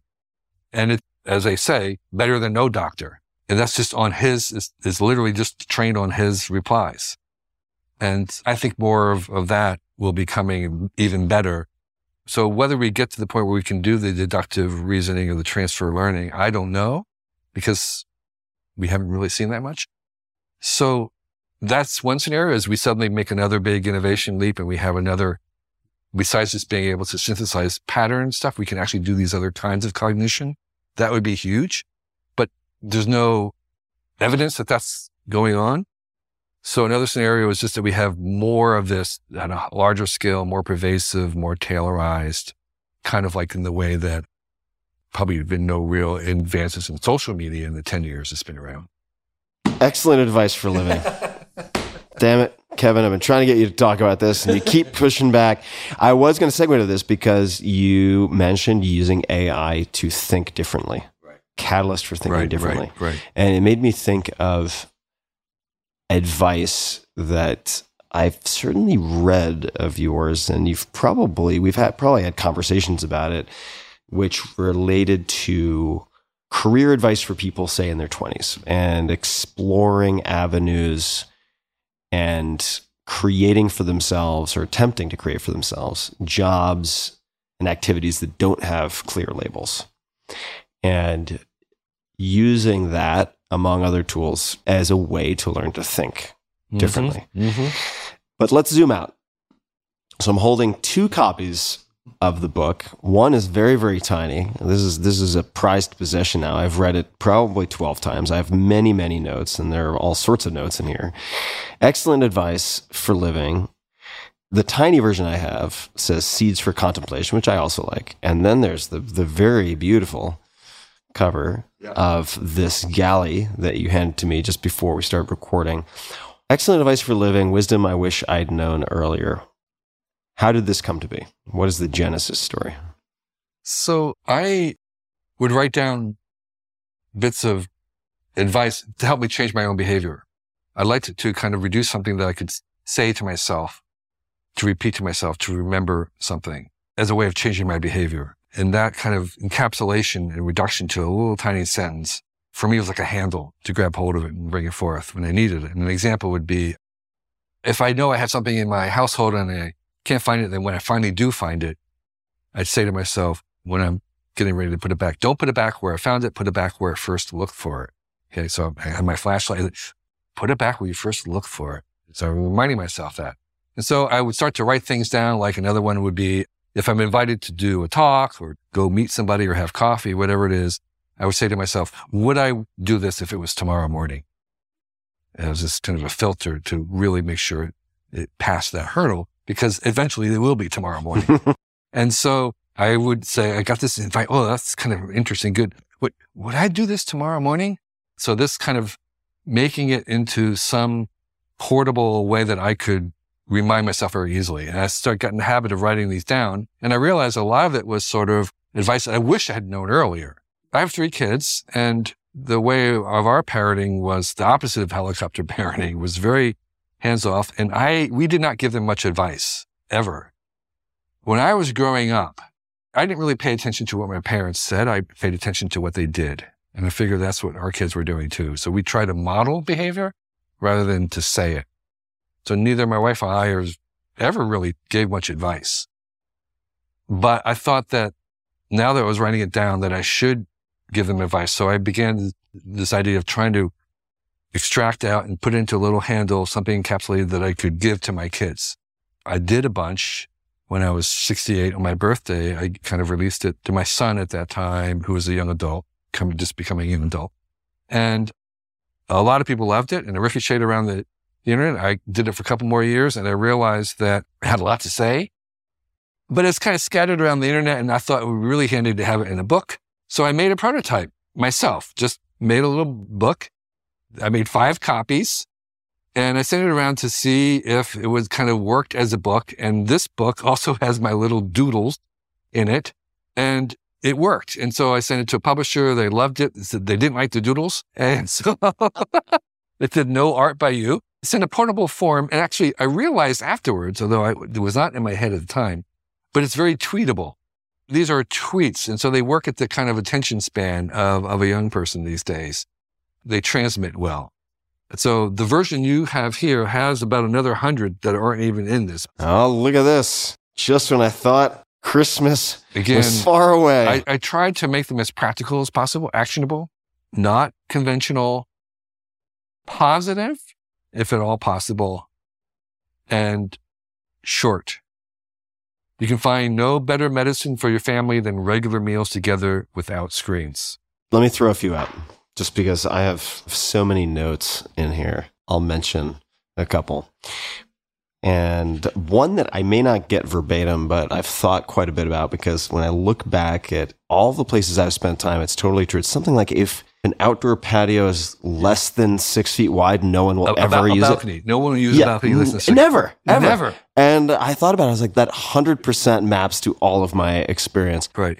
So we have what you do on your bad days matters more than what you do on your good days. Right. You know, this is also overlaps with a lot of my thoughts on on ritual and routine Mhm. versus relying on, say, discipline. Greatness is incompatible with optimizing in the short term, hmm and it goes on and on. I'm just mentioning a few that, that I've highlighted for myself. You don't marry a person, you marry a family. That's a big one. I decided you don't marry a family, you marry a country because my wife is from a different country. And you know, who knows? Maybe 100 years from now, you don't marry a person, you marry a species. If you can't tell what you desperately need, it's probably sleep. Don't aim to have others like you, aim to have them respect you, which also helps in saying no to things that you won't want to do tomorrow morning. Mm-hmm. Are there any that come to mind for you? Here it is. Yeah, balcony or porch needs to be at least six feet deep or it won't be used. Then there are some very, very specific recommendations. Learn to tie a bowline knot. Practice in the dark with one hand for the rest of your life. You'll use this knot more times than you could ever believe. True.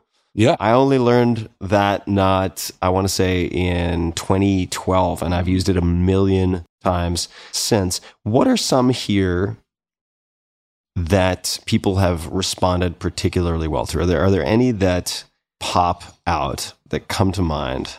I'll buy you some time. When you feel pressure to pick a choice, don't forget the choice of not choosing Yeah. any. That's when Um, I start for myself. One thing that has surprised me is that there's been no overlap in people's favorites. No overlaps in people's favorites.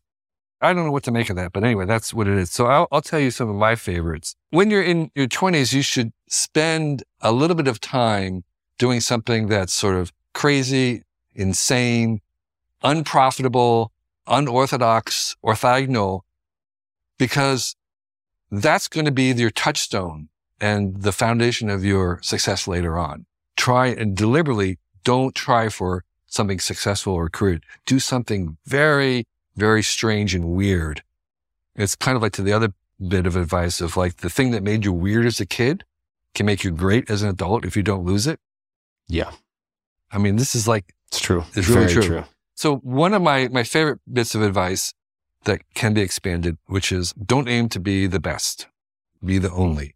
Category of one, right before us, you are living that. Even, you know, if, you know, 10 years ago, I don't know when you started your podcast, Almost 10. It'll be 10 years next year. you, yeah. you want to be doing something where it's hard to explain to your mother what it is that you do. Yeah. So it's like, what is it? Well, it's not quite radio. It's, uh, you know, I don't know. It's like talking. And so that's where you want to be. You want to be the only. You want to, and that's a very high bar because it requires a tremendous amount of self knowledge and awareness to get to that point to really understand what it is that you do better than anybody else in the world. And for most of us, it takes all our lives to, to figure that out. And, and we also, by the way, need family, friends, colleagues, customers, clients, everyone around us to help us understand what it is that we do better than anyone else. Cause we can't really get there by yourself. You can't do thinkism. You can't think your way there. You have to try and live it out. And that's why most people's remarkable lives are full of detours and dead ends and right turns because it's a very high, high bar. But if you can get there, you don't need a resume. There's no competition and it's easy for you. You're doing it. You're not looking over your shoulder. You're just right there. So don't aim to be the best. Be the only.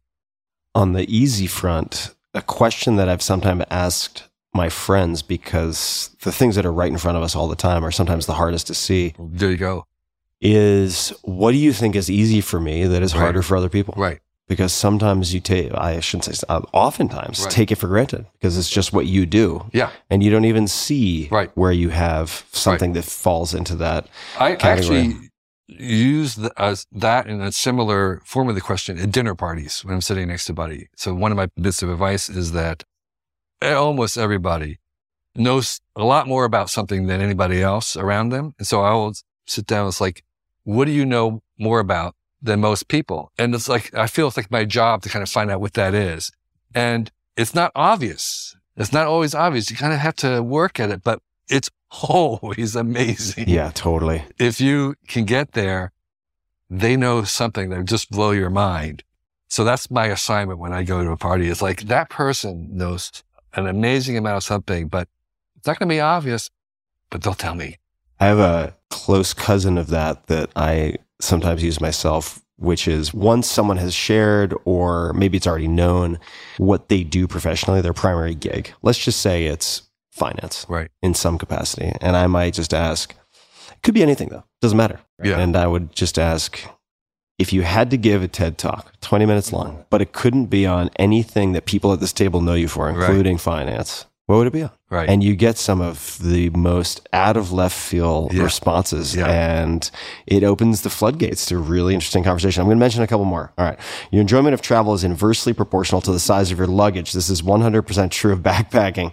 It is liberating to realize how little you really need. And if people are not familiar with our first conversation, they should listen to it and they will realize that you walk the walk with that. You have certainly walked the walk with that and are minimalist in so many ways. I want to ask a follow up question to one of these. For the best results with your children, I starred this one spend only half the money you think you should, but double the time with them. yeah. One of the letters, don't get a lot of physical letters, but one of the letters that I most look forward to every year, I think it's your year in review or Christmas perhaps, but you give a recap and you talk about the family and adventures and so on. What have you found to be some of the best investments of time with your kids? Mm-hmm. Because abstractly, I bet most parents would nod their heads and say, Of course, that makes sense. But not all ways of spending time with kids right, right. are equal, I would imagine. right. What it for building intimacy and a relationship with your kids, or maybe other things, what have you found to be really good uses of time? I don't know enough about this generally, but I can only tell you what we have done ourselves. And for, for me, That's what I'm asking. yeah, what I've seen is a couple things. One is making things together. And I'm a maker. And so I have to kind of, where he gets my better instincts to be too involved or take over too much, but to really allow that kind of cooperative joint making together. And it's fun for the kid and it's fun for me. And you get to see frustrations, overcoming frustrations, making mistakes, overcoming mistakes. There's a tremendous amount of going on, both of them learning and me learning about them. And that togetherness is really great. What kind of stuff have you made together? We've made go-karts. We've made gingerbread castles. We've made Styrobot. I don't know if you're one of my office. I remember had Styrobot. with my son making, it was, was made from recycled styrofoam. It's was nine feet tall. Just art projects, helping in the garden, doing chores together.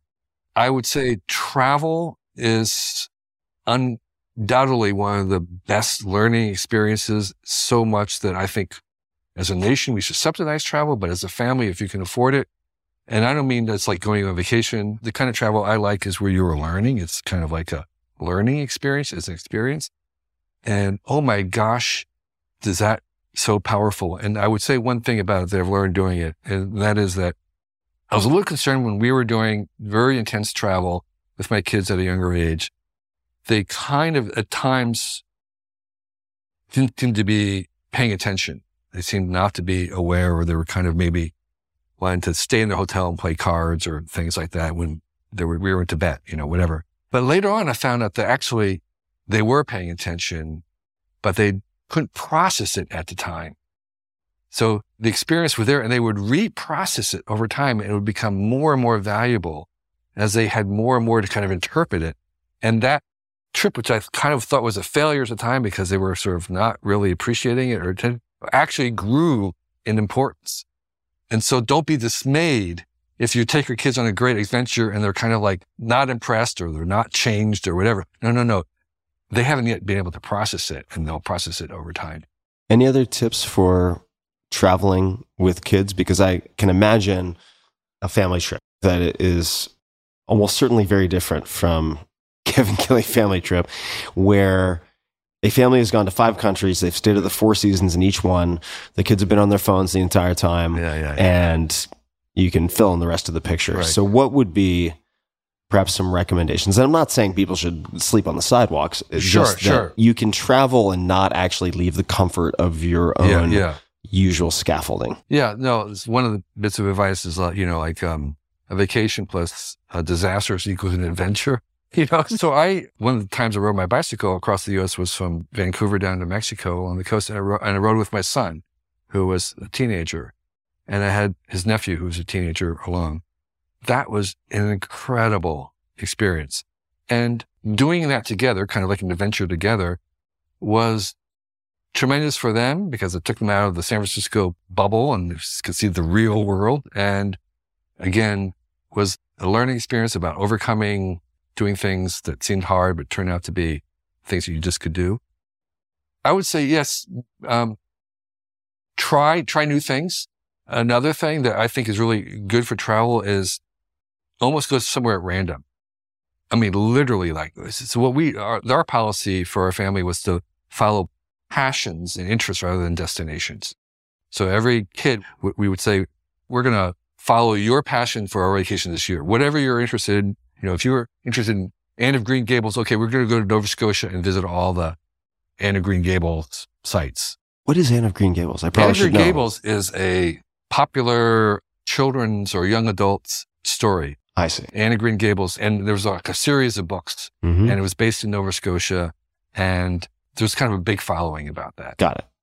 So our son was interested in dinosaurs when he was very little. Okay, we're going to go to all the dinosaur digs and dinosaur museums and dinosaur excavations that we can find. And that was the theme. And they were very engaged in that vacation. We were in, we were in an RV and we were going around visiting dinosaurs because that's, so the kid, the child got to pick. The follow up question I had after the bicycle story was whether your kids have always been game for these adventures or whether you've cultivated slash Uh-huh. Jedi mind tricked them into being more game because I would have to imagine this Yeah. is speculation, but their parents listening are like, I could never convince my teenage Oh, son to go cycling for Uh. weeks at a time or months at a time, whatever it might be. Um, Maybe that's just out of the box. They've Yeah, I been know. I- ready to go. I, I guess I would say it was not an issue that we had.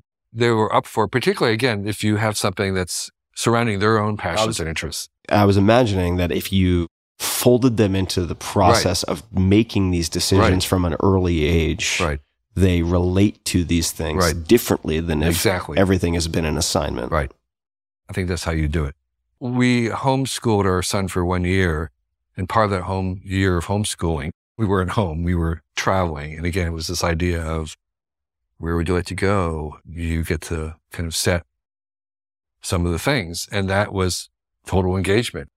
You want to make sure that it's Yeah, you're everybody- invested. Yeah, you're invested. I'm going to grab a few more here.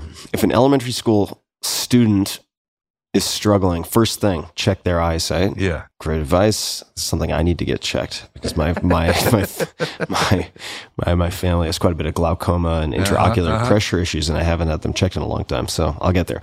Purchase the most recent tourist guidebook to your hometown or region. You'll learn a lot by playing the tourist once a year. This is something I did. I went out and I actually I actually got the guidebooks, and you do pick up a lot. You pick up a lot. I did this in San Francisco too. It's shocking how much you miss. I remember growing up in New York, I never made it to the Statue of Liberty or the Empire State Building until a German friend visited me like 10 years ago uh-huh. and was shocked that I had mm-hmm. never been to either of these things. And I was like, you know, maybe I should at least spend an afternoon and go Right, see right. these things. One, And it was a blast. It was a lot of one fun. Thanksgiving day, we went into San Francisco and rode the cable cars, which we had never been on. yeah. And it was the perfect day because there was nobody else on them. It was Thanksgiving Day. It's a way of, again, I favor things that help you learn, give you an experience, and treating your own neighborhood is a great way to do that.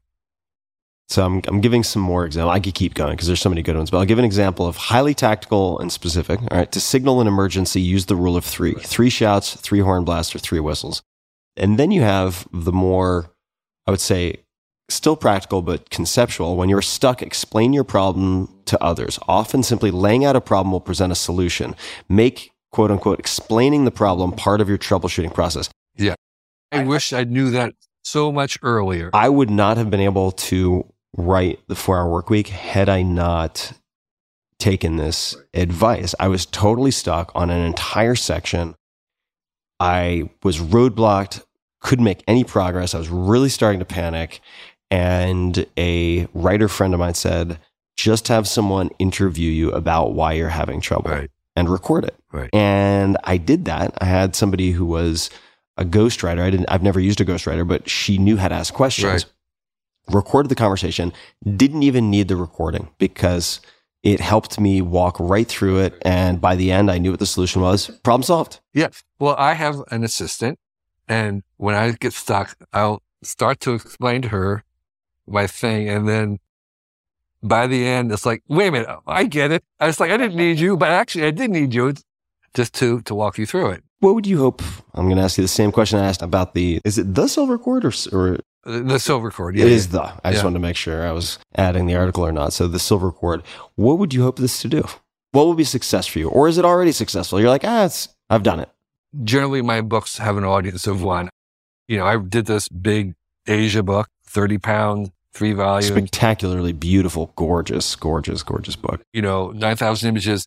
There wasn't one of You took every image. I took every image. wrote every caption. I did all the layout. Every there's a thousand pages. Each one has a different design. I did the whole thing, and there's nobody who enjoys that book more than me. Just going through it. Of course, I, I was there, but I made up one prototype book, like this book here is a prototype, and all I wanted was one book. If there was no other books made, I would have been happy. But since I was making one, it's so easy to make others. And so it's like, if I can share with you, send it to my friends, that makes me even happier. So the success for that was having the book. This one is not so much for me. It is if other people are also can gain and find ways to repeat these things and improve their lives, that is success for me. So I would hope that a young person like me would hear some of this advice and be able to encapsulate it and repeat it to themselves and make their lives better. That would be a success for me. I'm going to take a slight detour because that is my want. I'm going to take a slight detour because this is on my mind. Do you still recommend sabbaticals? Oh my And gosh. How would you suggest, maybe for people who have, have not heard our prior Yeah. conversations, think about sabbaticals? The value of how to actually take a sabbatical. What does that mean? Right, right, right, right.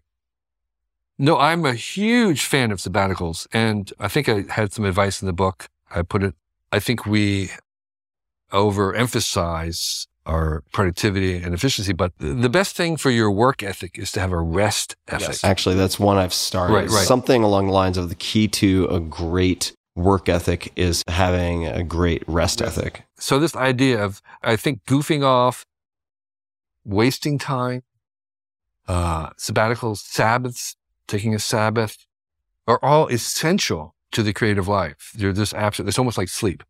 You just have to do it. And it does it by rejuvenating you and shifting your perspective, by releasing you from, I mean, there's just so many things that it works on.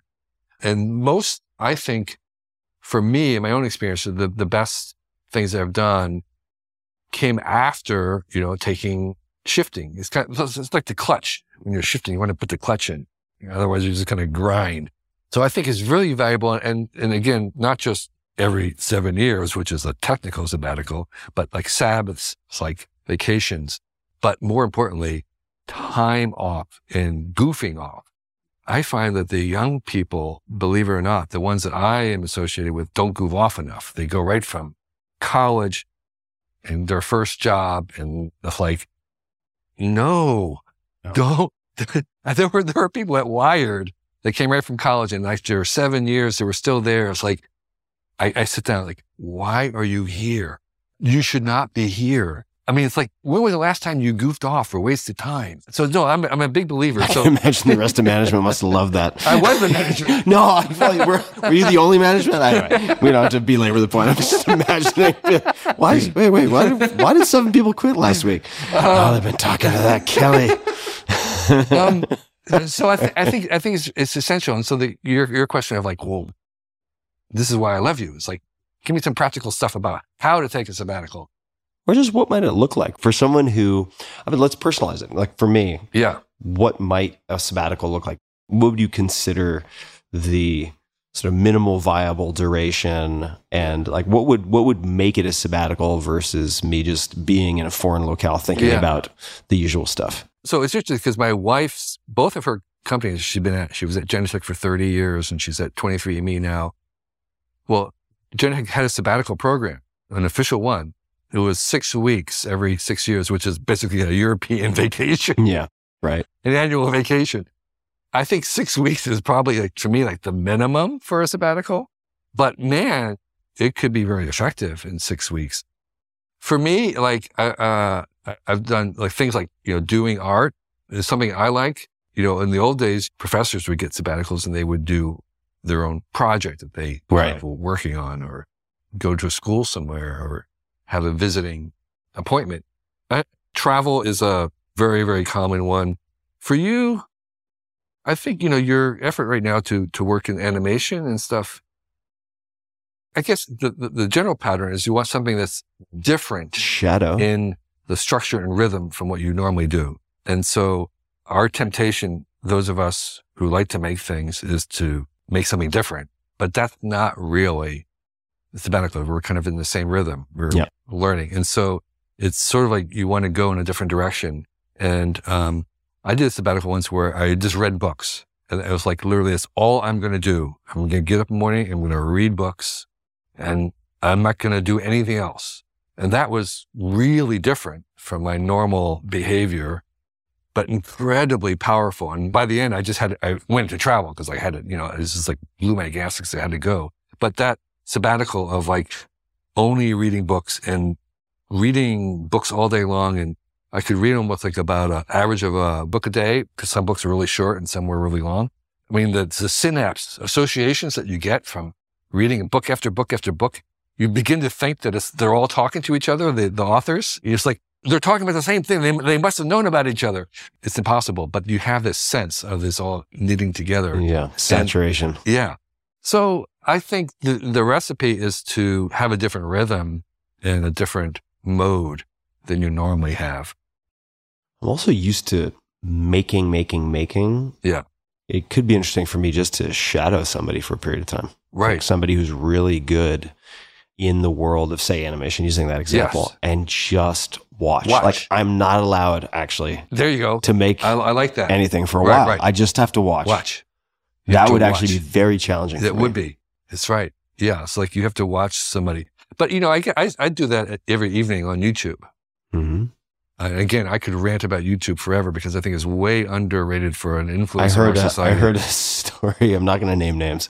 Actually, I can name one name, but I don't want to mention all the names. So, mutual friend Matt Mullenweg. We were just spending time together, and he said you went on, on a walk with one of his friends, Yeah. and the two of you just talked about YouTube for two hours straight. Yes. I know. so why don't you why don't you expand a little bit? What do you do on YouTube?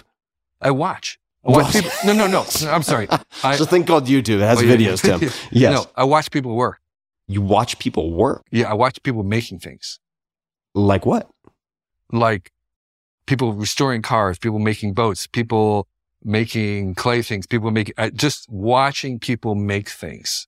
And because I'm a maker and because I learned so much by watching people work, much more than you ever learn in a book. And are these just full capture videos or are they giving commentary as they go? Or is They- it just they- a, they- kind of a peek over the shoulder as they do their thing? All, all of the above. All right. All of the above. Sometimes they're time lapses them just in the shop. Sometimes they're giving lessons. Sometimes they're showing a technique. Sometimes they're walking through it. Some record their mistakes. Some don't. I mean, I subscribe to so many that it's hard to generalize, but the point is, is that why I think it's underappreciated is that it's an accelerant on the learning, the process of people discovering something, putting it up, other makers watching it, seeing, oh, that's a good idea, modifying it, putting their version up, and then two days later, someone else has improved it. And brain surgeons are using this right now, where a brain surgeon will have a, an operation. They'll be or filming their operation. They have a little bit of a technique improvement that they'll watch. Other brain surgeons are watching brain surgeons On YouTube. on YouTube. And within days, they'll have an improvement and it's going this fast. Unlike years and years of waiting to a paper being published in a paper, it's like, how can you do it? So, so it's this incredible accelerant. And the problem, not the problem, but the thing about YouTube is all invisible. It's not like a bookstore where you see what's there. You have no idea that this is, is happening.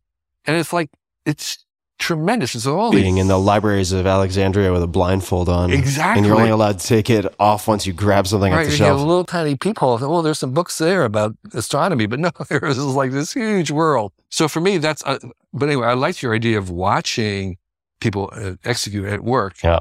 and not having to produce them. That would be a tremendous uh, sabbatical or true sabbatical. Yeah, it would also be such a shift for me because so much of what I do is virtual or on a screen. Right. That doing it, say, via YouTube would not Right. be much of a behavioral shift. Right. And doing it in person, Right. I also travel and move around so much. Being in, say, a fixed location for a period Right, of time right. would be a very novel Different yeah, experience. exactly.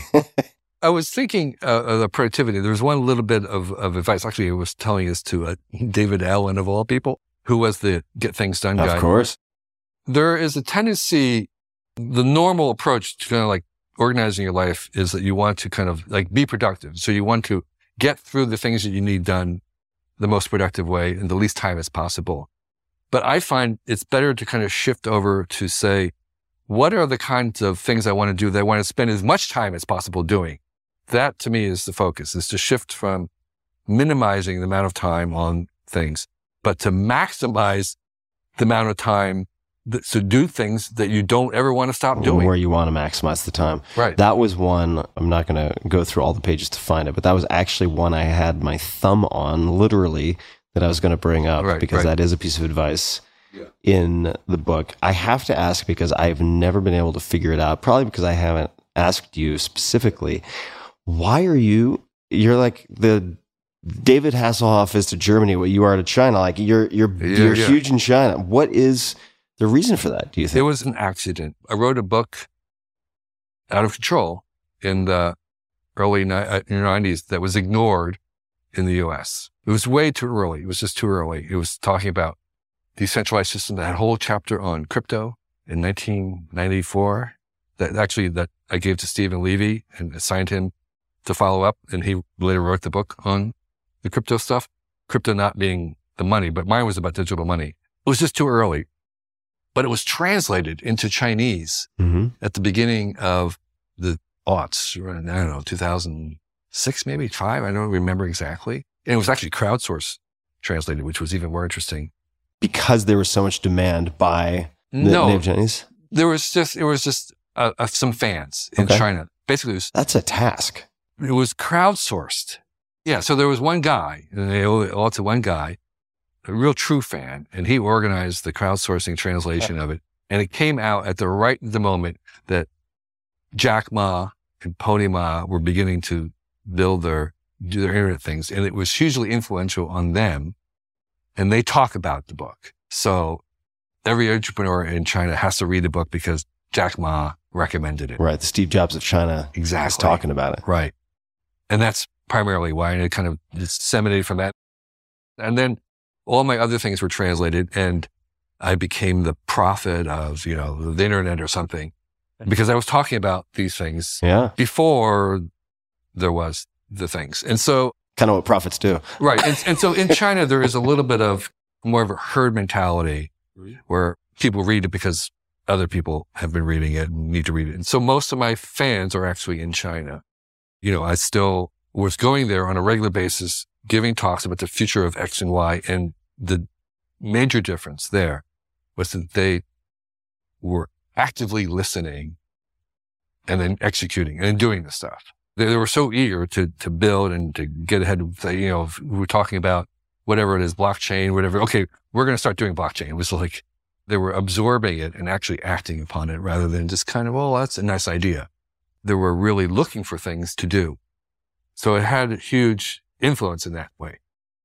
So you said you're known as KK. Yeah. Do they write it in the English KK or is they, I'm sure they have a Chinese name for you, but There isn't characters. It's just, I Just mean, the they, letter they K, can letter read K. the letters. no, pretty- I'm sure they I don't can. know, but I mean, it's just KK. I, I- have a Chinese name, What is your Chinese name? Kaiwen Kaiwi. That is a great name. Um, you could slightly change that and sell yourself as a K-pop star in the U.S. it's all the rage. You could do really well. 帅哥, cool older brother. Yeah, right. That's you, man. That's that's how I think about you. Well, is there any other advice you would like to give, or anything else you would like to say about mm. excellent advice for living? wisdom I wish I'd known earlier, Um, or any other thoughts you would like to share? Any closing comments, requests of my audience, formal Uh. complaints you'd like to lodge? Anything at all? there is one little piece of advice at the very end, which maybe sums up the assignment, which is um, kind of your goal in life is to be able to say on the day before you die that you've fully become yourself. Hmm. I'm really want to emphasize this idea of fully becoming yourself and the difficulty and the challenge that is to to discover what that is and how powerful that is. And that's true whether you're making, you know, starting a company or becoming a an artist or a teacher, whatever it is. And the reason why I'm very pro on technology is that I think it enables us, helps us generally to become more of ourselves, that we all have mixtures of talents in us that actually need external tools to help us express things. And so I am interested in kind of increasing that pool of possible tools in the world so that all of us would have some chance to really expressing our genius and fully becoming ourselves. And that includes like having clean water and education and access to transportation. Those are all the fundamental tools in addition to the kind of high tech stuff. But I really do believe that, that all of us have a unique genius. Every evidence I've seen in the world and people around the world suggests that that's true. And so if I can at all unleash people to attempt to fulfill their best self, to be more of themselves, to be fully them, then that would be a success for me. Kevin, so nice to spend time with you. So much fun. Always is. It always is, Tim. It I, I always just, uh, you make me happy. I just love your sincerity. Thank you. You too, man. Thanks Yeah. so much. And I have read my little bootleg copy of Excellent Advice for Living probably 20 times. It really is something that you can refer to again and again and again. And each time you read it with a new pair of eyes, because you're in a different state, maybe a different place in your life, you also glean different things. So I really can't recommend this book enough. It's so easy to read. Excellent advice for living. Wisdom I wish I'd known earlier. Kevin Kelly, go get it, folks. You will not be sorry. You will thank me later. And you can be found on Twitter, Tool of the Prophet, at Kevin to Kelly, and on the website, certainly kk.org, where people can also find 1000 True Fans, which everyone should read. And for those listening, we will have links to everything in the show notes, as per usual, tim.blog slash podcast. Until next time, be just a little kinder than is necessary to not just other people, but yourself, and strive to become fully yourself. And tools are part of that. Advice is certainly part of that. And maybe the combination is part of that. So until next time, thanks for tuning in. Hey guys, this is Tim again. Just one more thing before you take off, and that is Five Bullet Friday. Would you enjoy getting a short email from me every Friday that provides a little fun before the weekend? Between one and a half and two million people subscribe to my free newsletter, my super short newsletter called Five Bullet Friday. Easy to sign up, easy to cancel. It is basically a half page that I send out every Friday to share the coolest things I've found or discovered or have started exploring over that week. It's kind of like my diary of cool things. It often includes articles I'm reading, books I'm reading, albums, perhaps, gadgets, gizmos, all sorts of tech tricks and so on that get sent to me by my friends, including a lot of podcast guests. And these strange esoteric things end up in my field, and then I test them, and then I share them with you. So if that sounds fun, again, it's very short, a little tiny bite of goodness before you head off for the weekend, something to think about. If you'd like to try it out, just go to tim.blog slash Friday. Type that into your browser, tim.blog slash Friday. Drop in your email, and you'll get the very next one. Thanks for listening. This episode is brought to you by 8 Sleep. Temperature is one of the main causes of poor sleep, and heat is my personal nemesis. I've suffered for decades, tossing and turning, throwing blankets off, pulling the back on, putting one leg on top, and repeating all of that ad nauseum. But now I am falling asleep in record time.